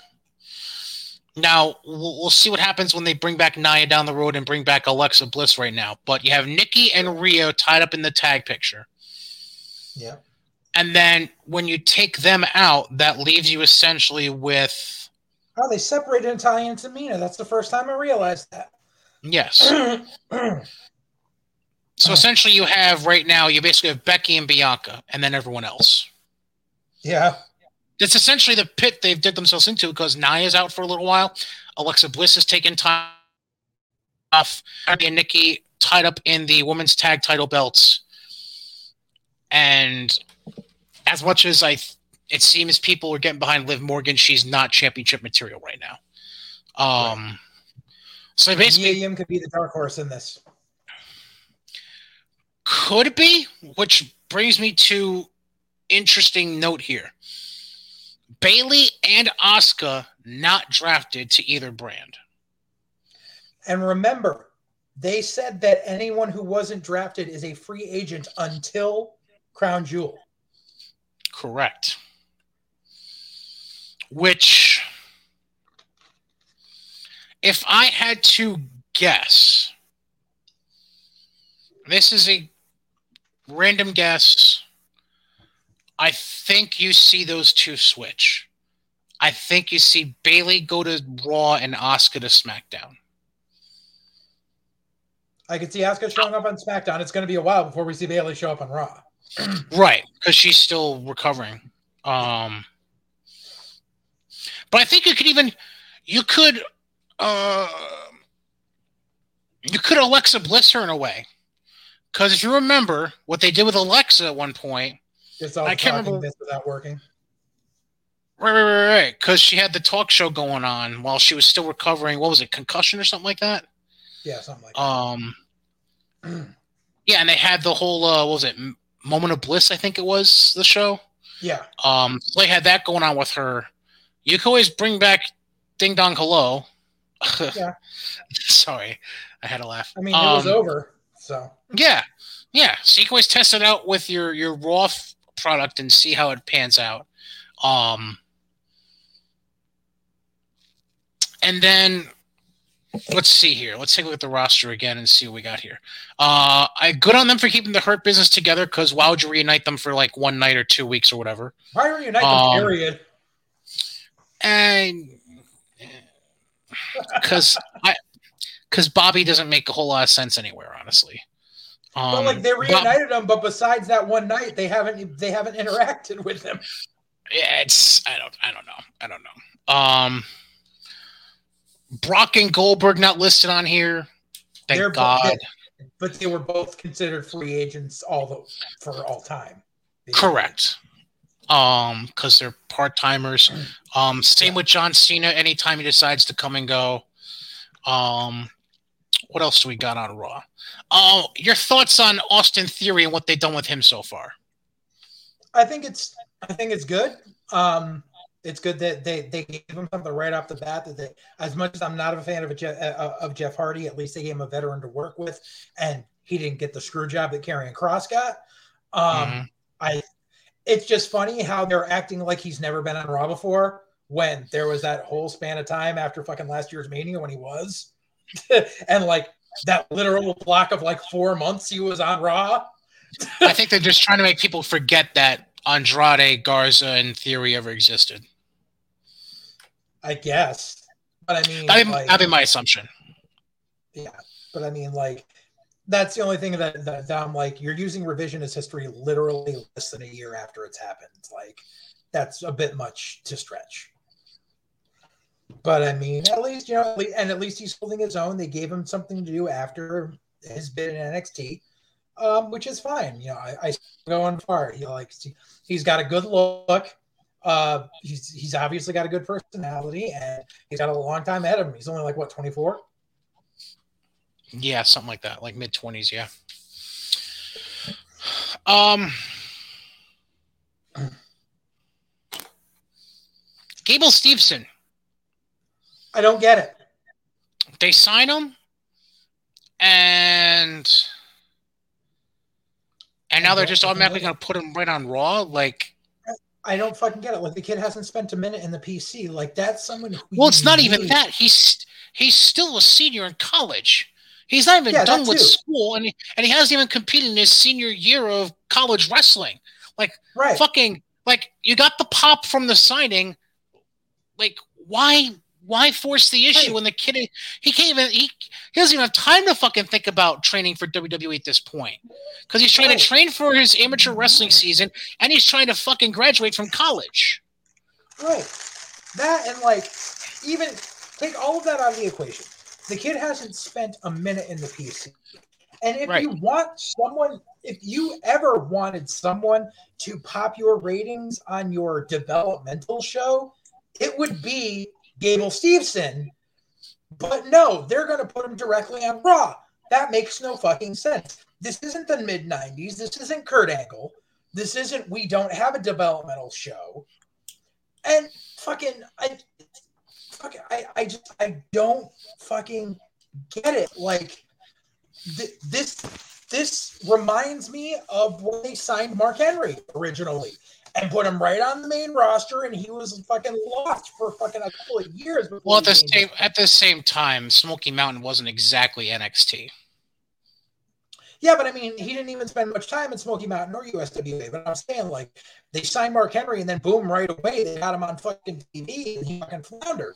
Like, you can't do that. Like, it didn't work back then. What makes you think it's going to work now? It doesn't matter how much of a fucking natural athlete is. Even fucking Brock spent a year in OVW. Oh yeah, you're right. I'm I'm not arguing. You're right. Um, I'm trying to get a sense of timing here. All right, so I'm gonna give you a sense of understanding here what we're looking at. Mm, oh yeah, that's that's right. Okay. Never mind. Um, I'll come back to that in a second. um, no, because I'm trying to I'm trying to pull up something related to Gable Steveson, and it's just it's I'm having a tough time figuring it out. Um, there was one other person I wanted to bring up from the Raw side of the draft. Who was it? There's a couple I want to bring up that will be interesting. Oh, here, here's something I, I want to bring up real quick. It's a general topic, but it's it's interesting too because they switched from SmackDown to Raw, so what they do moving forward could be intriguing. Has WWE fucked up the Street Profits permanently? Yeah. You don't think them having Montez show what he can do as a singles guy fucked them up a little bit? No, because I guarantee Vince's end game is to make Montez a star, but in the meantime, keep him as a tag team, and it still works. You're you're you're you're basically looking at the same thing as Jimmy and Jey Uso. They showed that fucking Jey Uso could hold his own, but stick him in the tag, and it's still fine.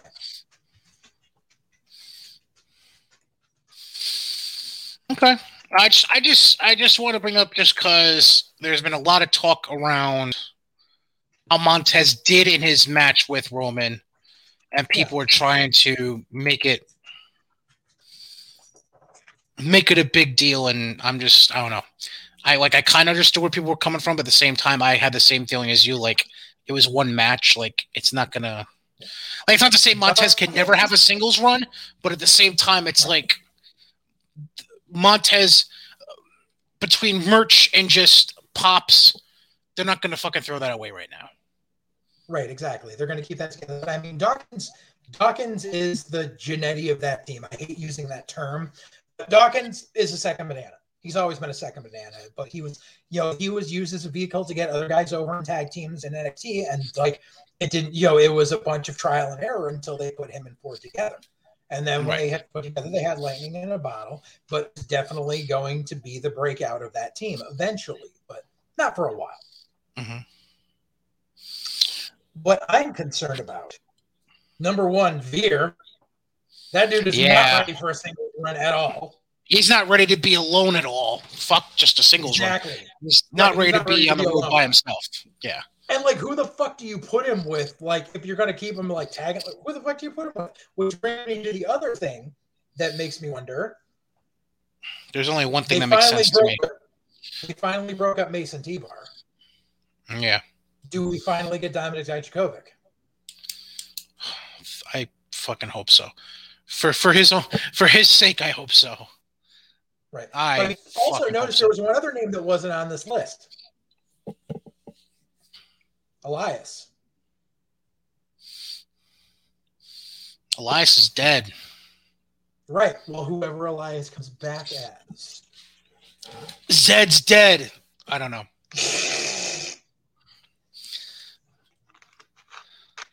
But yeah, that makes you wonder. Also, I think Finn's finally going to get a big push, That'd be nice. and uh, and in all honesty, and I like I, I like I, I can circle around to this in a little bit, but I don't think we've seen the last of Bray Wyatt. Oh yeah. I mean, we we've been agreeing with that for a while now. It's just a matter of where you put 90 him. Days, his 90 days comes up in another two weeks, and once again, I will reiterate, they still have not discounted his merch on the site. I also wouldn't I wouldn't discount the idea of Braun coming back at some point. I know there's talk about him going to Impact right now, but I, can still wouldn't com- I still wouldn't completely shit on the idea of him coming back to WWE. Not at all. Um, He's still got some especially- time left in his especially considering this motherfucker just did appearances at Mr. Olympia. You think Yeah. WWE would, would wouldn't at least listen to a, a guy that made appearances at fucking Mr. Olympia? I mean, come on. Right. Right. Um, yeah, I, but yeah, apparently word is that Finn is finally going to get a big singles push, which would be nice.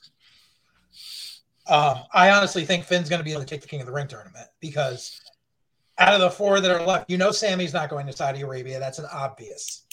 And as much as the internet wants Xavier Woods to win it, there's no money in that. So Finn versus Jinder. Jinder? Oh God. And the ignorant Americans that think that Hindus and Muslims are the same are like they're going to make Jinder king of the ring because people don't know anything about world history or the world in general outside of America. Um, plus, Oh, the, the Saudi prince has a hard on for Finn. The Saudi prince has a hard on for Japan guys. No, you're right. You're right. So Finn's winning that. Um, let me give you the the timetable I was trying to figure out. Okay. Let's assume Gable Steveson runs the table and gets the NCAA wrestling championships. Okay. And doesn't get hurt. Correct. And is fully healthy, gets cleared out of it. The NCAA Wrestling Championships, as I look at my calendar, they are Thursday, March 17th through Saturday, March 19th. 2022. T- correct. And correct me if I'm wrong, WrestleMania is, I'm going to say, two weeks after that, Sunday, April 3rd. Oh, Jesus. I think you know what I'm getting Those at. two days. You got to remember, Mania's two days now. Well, true. So the second and third, excuse me. Um, the only thing I'm going to double check real quick. Yes, I'm correct. Uh, That's well. Right now, they're they're booked as just one date. By the way, they're booked as only April third at AT and T Stadium in Arlington. Oh, that's odd. I thought they made the official announcement that WrestleMania going forward is two days. Uh, I've I'm, I'll them a double check, but the way I see it here, it's listed as only I mean, I'd be One- happy with one day. Yeah, Dow- on on the Arlington on the AT and T Stadium website, it's listed as only a one day event. okay. Um, double check one. Yeah, it's just one day. Um, so, um, I'm He shows up, gives someone a fucking Olympic slam, and sets up a match for a year down the road. or they Ronda Ronda Rousey him and make that his debut match. Uh, Uh, listen, I'm just putting it out there because I'd have him appear, but not have a match. I could I definitely think he appears. I'd put him appearing at 100%. Like no doubt about it. You know, Because all his wrestling is done. All he's got to worry about is the final month of classes and finals. He can take one day to come out to Dallas. I think Him appearing as enough- I think they're dumb enough to have him do a spot in the fucking Rumble.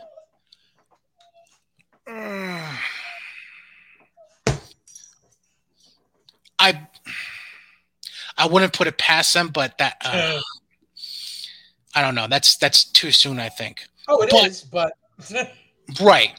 Um, but I'd put it at a thousand percent. He at least makes an appearance at WrestleMania. Whether or not it's he's in a match, more debatable. But I would say right now you can book it right now. Two weeks after he w- hypothetically wins another national championship, he's going to be in a WWE ring in some shape, form, or capacity. or if he doesn't win a national championship, they've got a heel cutting a great promo on the fact that he didn't. And he makes an appearance and like beats him up or some shit. Correct. Exactly. Yeah, gotcha. All right. You already kind of mentioned it, so let's just get into it. King of the Ring and Queen's Crown.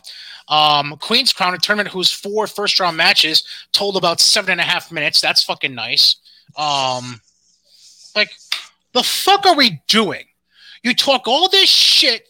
Like, I'm not saying all eight of these women deserve tons of TV time, but you you took all this shit the last number of years about women's revolution this and women are equal to men and they're not divas they're superstars just like the men. And you give their first ever queen's crown tournament a total of less than eight minutes for their four preliminary matches? The fuck are we doing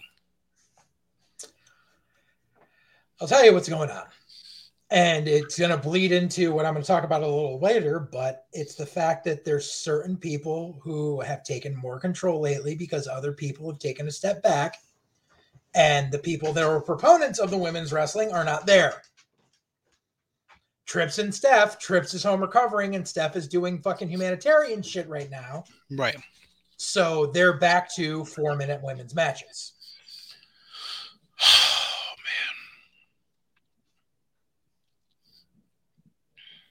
That's so frustrating. It's it's so fucking frustrating. And the whole thing is the Queen's crown is I'm gonna call a spade a spade. It's the same bullshit with every Saudi event. Every Saudi event is booked like a shitty indie show.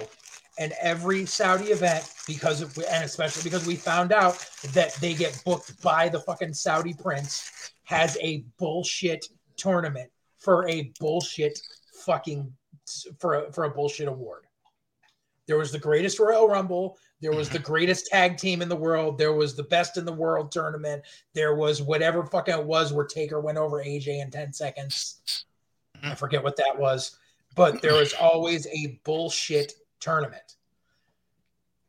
And King of the Ring isn't enough for the Saudi prince because he wants to be the first to do something. So that's why he was like, oh, well, since we broke down all these walls with having a women's match here, let's do the Queen's Crown. So fine, you're going to be the first to have the first ever Queen of the Ring.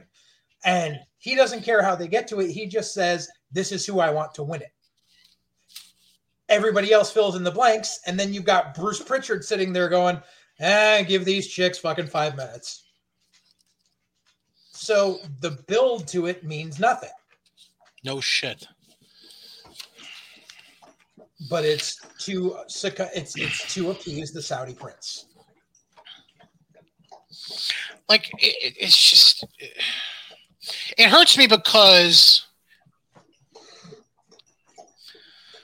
aside from the fact I think it would have been nice seeing Kofi versus Woods, the King of the Ring opening matches played out the way I thought they should have. Yeah. Queen's Crown, you shit on Toni Storm. Yeah. You shit on Natalya. Yeah. It, um, it you, you, you, you shit on Liv Morgan, who's you shit on Liv Morgan, who supposedly has all this backing on with for her now the only booking that made any fucking sense out of these opening matches was Shayna Baszler because they've been building her as and a badass all over again. Yeah, and she's gonna win over. Yeah, because like you look at like no offense, I love Piper, but you're not gonna put her over Shayna. Right, and there's no yet. fucking way you're putting Zelina or Carmella over Shayna. Right. Like, and, and the way it's being booked, that that fi- the way it's being booked, that final match is not going to be more than five minutes. No, it's not. It's going to be a fucking squash. It amazes me that Natty didn't get there because Natty was in that first first women's match in Saudi. Like, yep. Wouldn't you want her back there, especially because she would make Shayna look great? Yeah, it was her and uh, Lacey Evans, right? Was it Lacey? I think it was her and Lacey, and uh, the one in India was uh, Sasha and, and Sasha and Alexa. Alexa. That was in Iraq, yeah. not not in yeah. Iraq. Right, right, right. That's what I meant. Yeah. It was Natty. I thought it was Natty and someone else. No, it was no, Lacey. It was definitely Lacey. Okay. I just remember Lacey Evans crying her ass off after the match. I just remember them wearing t-shirts over full body suits, and I was like, Jesus. Right. I mean, I know like the culture, but still, Jesus. Yeah. Uh, the men's tournament. I mean, you're calling for Balor. I. It's the only logical considering where the final's going to be, who the fuck knows? Honestly, I I don't know. It's the only logical. You think they're going to put? Do you think they're going to put a Hindu over in a Muslim country? Like they're already putting a Jew over in a, in a Muslim country. Oh, I'm not saying Jinder's going to win. I'm just saying I don't. I I don't. I don't fucking know. I I don't know. I I don't. Um. Yeah. No, it's it's been. Which transition us basically to the last topic I have set up for the show. If you have something else, go ahead. I we didn't really talk about this. Um, so aside from the two tournament finals, here's going from least relevant to most relevant. Here are your remaining matches on the card right now for Crown Jewel. Uh-huh. Mansoor and Mustafa Ali. Mansoor wins, lol. Right. We needed a throwaway match from Mansoor, so here you go. I know. Um, Had him tagged for months for nothing.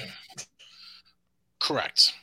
Uh, RK Bro versus AJ and Omos for the tag Raw tag titles. I have a feeling AJ and Omos are going over because Prince has a hard on for fucking Japan guys. Okay. Uh, Big E and Drew for the WWE title. He's retaining. Goldberg and Lashley no holds barred. Goldberg's winning because he has a specific contract for Crown Jewel. Becky, Bianca, and Sasha triple threat for the SmackDown Women's title. See, before they announced the finish of the draft, I thought Becky was going to drop it, but I'm pretty sure Becky's going to retain, and they're just going to do the belt switch. which they did with the tag titles last draft. That would make sense. Exactly. Uh, Roman versus Brock for the Universal title. Roman wins because there, no matter how much the Saudi prince wants a different story, there's no way he's going to beat out Fox. And then Edge and Seth in a Hell in a Cell match. Edge wins. It's it's the rubber match. I want to discuss something real quick. By the way, Crown Jewel is this coming Thursday. Yeah, 3 p.m. or some shit. So um, You want to do a live reaction? that's not a half bad idea, actually. I, I kind of like that. I, I I think I'm home. Yeah, let me home. see. Hang on. Let me let me go to let me go to the E. Let me go to the website here. Shows. Hang on. You got me curious. It starts at noon actually. Oh, okay. The 12 noon start time on Peacock. Intriguing. We'll have to talk about that behind the scenes. I like the idea. Okay. Because I, I know really we like- get to do it for SummerSlam, so Correct. Yeah. And it can be a test drive for next month because I'd love to do one for Survivor Series potentially. okay. Um, I'm gonna. It's a two-way topic, both on the same person. Okay. Roman Reigns. Uh huh. Can I just say how much I love him right now? Oh yeah. And I'm not talking about even in the ring. Did you see the shit he said? Yeah. God bless his soul. Yeah. Roman, I, mwah. thank you. Thank you. Thank you for being unapologetically defensive of your company. Like, thank you. Fucking thank you. Mhm. And if you didn't see Roman Reigns' comments this week, go fucking look them up. I'm not going to ruin them for you. I, chef's kiss, the whole fucking interview. Love it. The second part of that, Roman. First of all, let's just put it out there. Roman's not holding the belt for another nine years to match the amount of days Bruno Sammartino held the belt. Let's just No. kill that from social media right now. Not happening. However, it does bring to mind a question. And I know you've already projected when it's going to happen, who it's going to happen against, but I'm going to just put it out there. Let's assume we're going into 2022 with the head of the table still running the table. Uh huh. Are we to just assume WrestleMania is the be all end all of this reign? Oh no. Or could it go beyond WrestleMania? Oh no. I predicted who he's going to face at Mania. I didn't say they were going to beat him at Mania. You think Dwayne, don't, don't you? That's what you said? Yeah. I think Rock's to come in and that's going to and Rock's going to fucking do the job to him. So then the question becomes how far down the road do we go with this? SummerSlam next year. Two years. The- Two years. You know, here's. I'm not saying I support this, and I know I very much was vocally against this idea. But, oh my God, I don't want to fucking say it. Fuck it, I'm going to say it. There's only one thing that makes sense right now. If we're going beyond WrestleMania with Roman. Okay.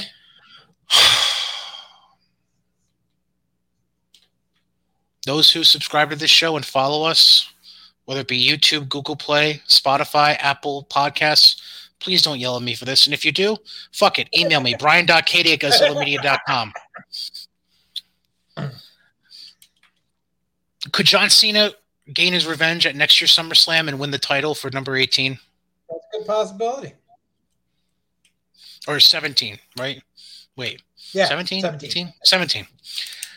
I, because if you're telling me not even Dwayne's going to dethrone him from the head of the table, logistically, nothing else makes sense except John pulling a, a Ric Flair because it was just a Ric Flair quote.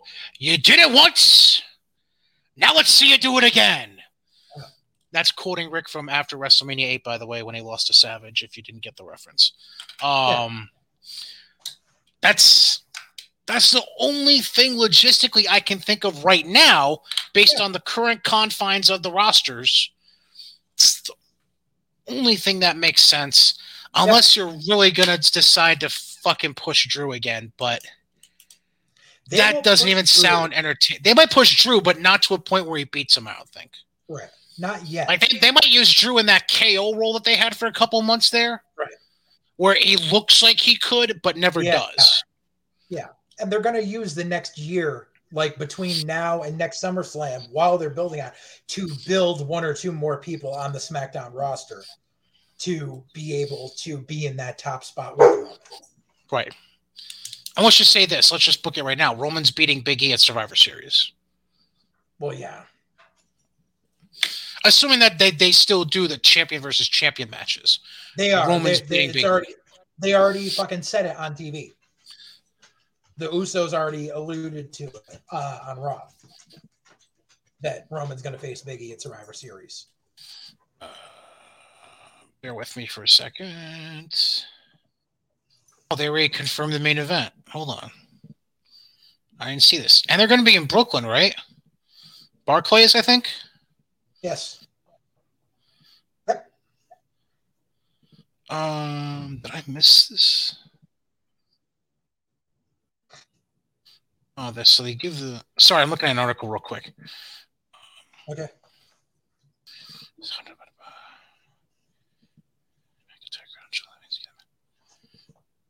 Okay, so yeah, yeah, all right, yeah, because the Usos were on Raw.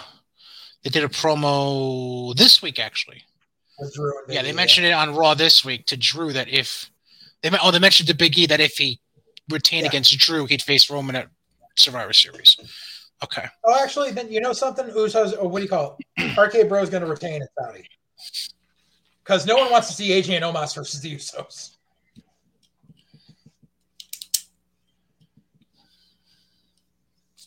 okay. My here, here's where my here's my question though. Let me peek at these rosters one more time. Okay. Assuming they do a traditional five on five match between SmackDown and Raw, who are the five on each side? I know we're getting ahead of ourselves. We're trying to wrap up the show, but I'm just I'm intrigued. I'm going to throw out some names. You tell me yes or no. Okay. Well, I'll, I'll be honest. I think the the top one for SmackDown is Cesaro. Just looking at it right now, yes. I think Cesaro, Drew, Yeah. um, Viking Raiders. Possibly. Depending on the Intercontinental title picture, you could have Nakamura. Um, actually, no. Maybe New Day. That may, you could put Kofi and Woods in that match. You could. So actually, Cesaro, Kofi Woods, Viking Raiders. And on the Raw side, you do um you do Well, don't don't. Do you want to have? You could also.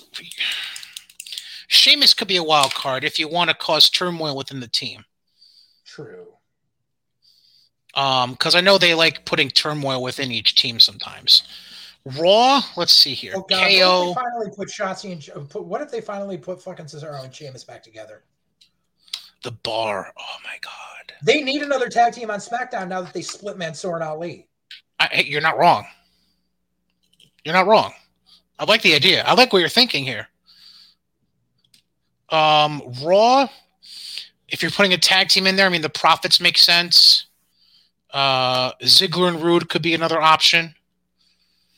Um, if you're looking for a young gun to stand out, you might put Austin Theory in there if you want to hot shot him. Good possibility. Um,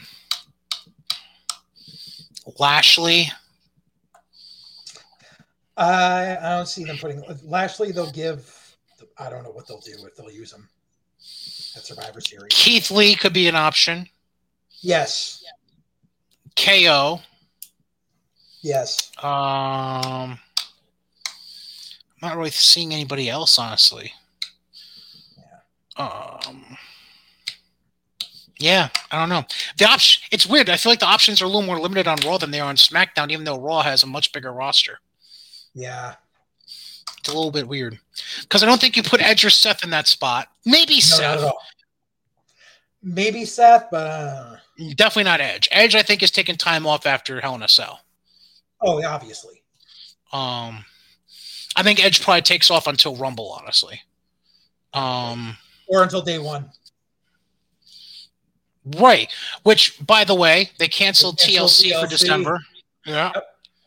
Um, I think that's a, that's a good God. move. You don't want to put three three Yeah. pay per views within a one month span. That makes a lot of sense. Right, and it's just good to have a month without a pay per view. Right. You, you need to breathe. They need to breathe. Um, actually, it would have been four was- within. It would have been four within two months because you would have had Survivor Series into November. Yeah. You would have had TLC mid December. Yeah. Then January first, day one, and then Royal Rumble in January. That would have been. F- you're averaging one every Well, two it- weeks, basically.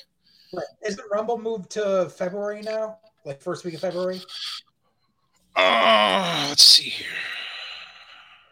But it's just, I think they got smart and did the reason. Like, there's a reason why when I was booking regularly, and even like the old DPW book regularly, we never booked between Thanksgiving and like mid January, and that's because it's the holiday season and people need to spend their money on on holiday gifts. So your houses are going to be down, your buy rates are going to be down. And in all Agreed. honesty, it's it's more chance to sell your merch through your shop. Royal Rumble is still the last weekend in January. Oh, Which is interesting. Right. which is interesting because the Super Bowl got pushed because they added an extra weekend of the regular season. The NFL Super Bowl isn't until the second weekend of February this year now. That's what I was thinking. They moved the Super Hypoth- Bowl. Okay. Hypothetically, they could have moved Royal Rumble back an extra weekend if they wanted to. Um, Yeah. Then the only concern becomes because also the Winter Olympics are this coming. Um, Oh yeah, that's right. That would have been a big problem though, because the Winter Olympics start that Friday, the fourth. So it's actually best they kept it last weekend of January, so that there's no. I mean, I know you're you're talking about Olympics fans versus WWE fans, but I mean, just from you're still on Peacock, which is an NBC Universal product, and NBC Right. Universal is the Olympics. So yeah, Yeah. just putting that out there. Anyways, um, any parting thoughts you like to give, JJ? Did we pretty much cover Well, we everything got- today? We didn't talk about NXT. Oh yeah.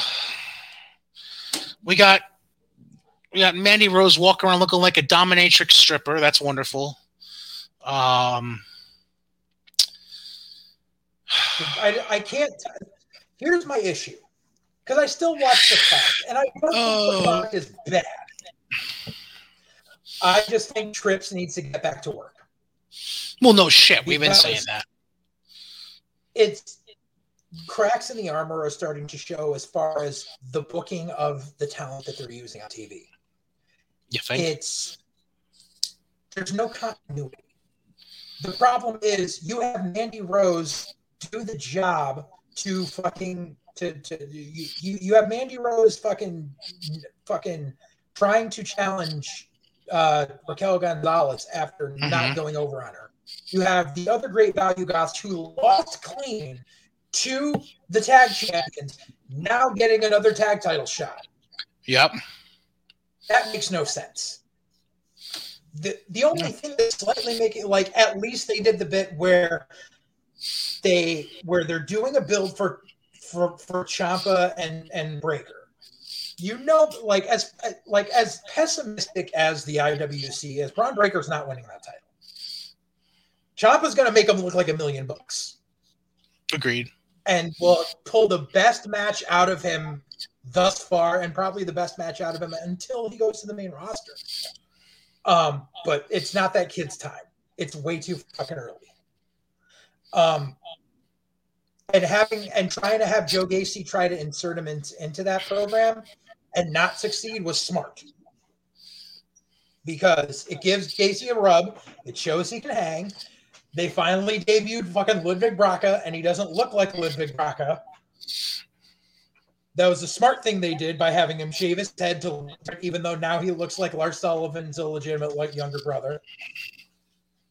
Um, but it makes him look different. I mean, hey, at least he doesn't look like Brock because no, everyone like, was comparing like, that kid to Brock. He looks like he looks like a fucking jacked up psycho out of a prison ward. Exactly. Which I but love. I think that, that's a great fit for him. Right. Because either either you're gonna have you're, you're either gonna have Gacy be his handler, or Gacy's gonna like Gacy's gonna be the guy who gets shit kicked out of him by him, or both in the long run. Um, and it's going to make the kid look good because Gacy is a seasoned enough journeyman where he's going to make the kid look good. Mm-hmm. That's a positive. I don't dig the interrupting entrances when it doesn't make sense because that's just it's overlap for the sake of overlap. Like someone, uh, a friend of mine mentioned how like you know, ECW used to do it back in the day where it was just running, running, running, running, running, and then Dijak comes out to everyone. Right. But at least that was a build to something. Here it's just overlapping entrances for the sake of saving what ten seconds of fucking TV time. Basically, like it doesn't relate. It makes no sense. The production is failing because of it. Like that, no, right. would never do that. Um, everything about Tony D'Angelo makes me want to vomit. Really? It is so stereotypical and so cliche. Like, I'm a fucking guinea. That shit offends me. I'm not laughing at you. I'm just laughing at the way you said that. Sorry. It's okay. And like, especially, really, you're gonna have him come to the ring in a velour tracksuit with a wife beater? Like, really? And like, and side note, as much as I love some indie workers, and I have and I have a lot of respect for them, just because there's an Italian gangster gimmick on TV doesn't mean they ripped you off. Italian gangster gimmicks have been being done in professional wrestling for 50 fucking years. You did not invent it. Right. And like, this is not to bash certain talents at all. But you especially can't say that you're getting ripped off when one of the people in your tag team is named after a character in The Godfather. Now I know who you're talking about. Thank you. Oh, like I love the guys, but I give me too. a fucking break. Give me a fucking break. Yeah, and the other one is named after a character from the from Goodfellas. Exactly. Like, wow, I knew exactly who you were talking about as soon as you said that. Wow. Like, like granted, you guys aren't gangsters; oh. you're just playing like the typical people from your area of the of the state, but right. still, like it's not new. I hate to break this to you. The fucking FBI were around in the 90s. Fucking Big Vito, fucking Tomaselli, fucking uh, Sammy the Bull Gravano. Like, this is not new shit. I know. But to have it being done now on a national level, like, and this is not, this is also not to knock other talent, but that is some indie shit. It doesn't play. No one's fucking buying it. I know. The only the only saving grace this kid has is he has a nice looking finisher. Besides that, no.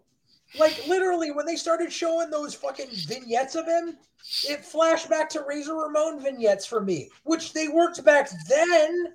But that was but also 1992. Then. Exactly. It was fucking 30 years ago.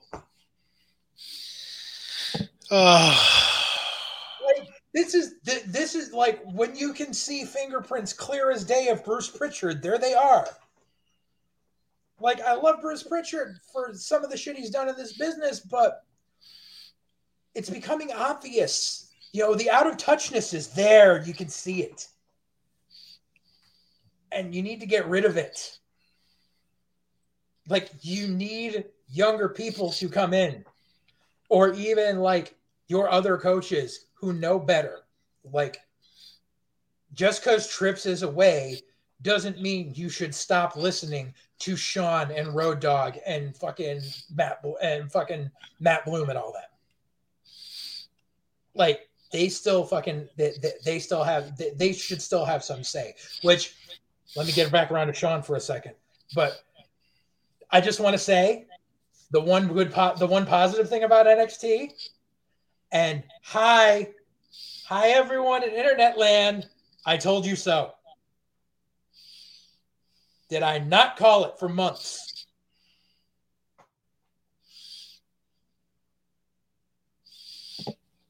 I know Did what you're I talking about, but just fucking say it. Carmelo Hayes defeated Swerve Scott for the North American title. We didn't get a full feud out of it, but it fucking happened. Which means either I'm, fi- I'm fucking psychic, or B, my house is bugged, or both. Or C, they listen to the podcast, or all three. I'd be flattered if they listen to the podcast. That'd be amazing. Uh, my shit gets like there's I I'm not gonna I'm not gonna toot my own horn, but uh, I've been following sometimes. One moment. Oh goodness me. We're being bugged and followed. Yeah, but I want to point out that they they put a picture on Twitter uh, it was like Shawn being congratulatory with, with with Carmelo. And it was a very nice set. It was like Shawn standing behind him, like giving him the attaboy while Carmelo were in the North American title, which is like a very dad nice, hug. It was a very nice sentiment. However, Jesus, Shawn, you should have never shaved your head. Yeah. Because now it's grown in and it looks so terrible. Have you seen the picture? Mm-hmm. Oh my god! Mm-hmm. Like, dude, you're like, yoink, yoink. You're missing shit. Like, I dude, know. no, you look so bad. I know, but he's also Invest at the point where Durex, Invest in Durex. He, he's also at the point where, you know, he's not, he's not to give a shit anymore. He's That's a heartbreak true. dad. He ain't gonna get remarried. Whisper is his for life. He's good. True. All right. Well, I'm glad you brought it to the positive note that I wanted to end the show on. Thank you very much. It's like you were reading my mind. Um. So yeah, if you uh, if you uh, thank you for checking out episode 21 of White Heat. Social media, Twitter, I'm at Brian Cady all one word, B R I A N C A D Y. He's at JJ underscore Alexander. If you can't spell that, get a fucking dictionary. Uh, if you have any long form complaints about something you heard on this show, you know the email, brian.cady at godzillamedia.com. Don't forget, if you're interested in that bus trip, we need a bus. We need a bus. We I'll share the link on my Twitter. I'll also put it out there in the YouTube description box for this episode. That being said, uh, this has been White Heat, presented by Godzilla Media, sponsored by our friends at Mohawk Honda in Scotia Glenville and Johnstone Supply in Troy. For JJ Alexander, I'm Brian Cady. Until episode 22, actually, until our live reactions next week from Crown uh-huh. Jewel. Yeah. We'll catch you then on Thursday, October the 21st. Goodbye, everyone. Later.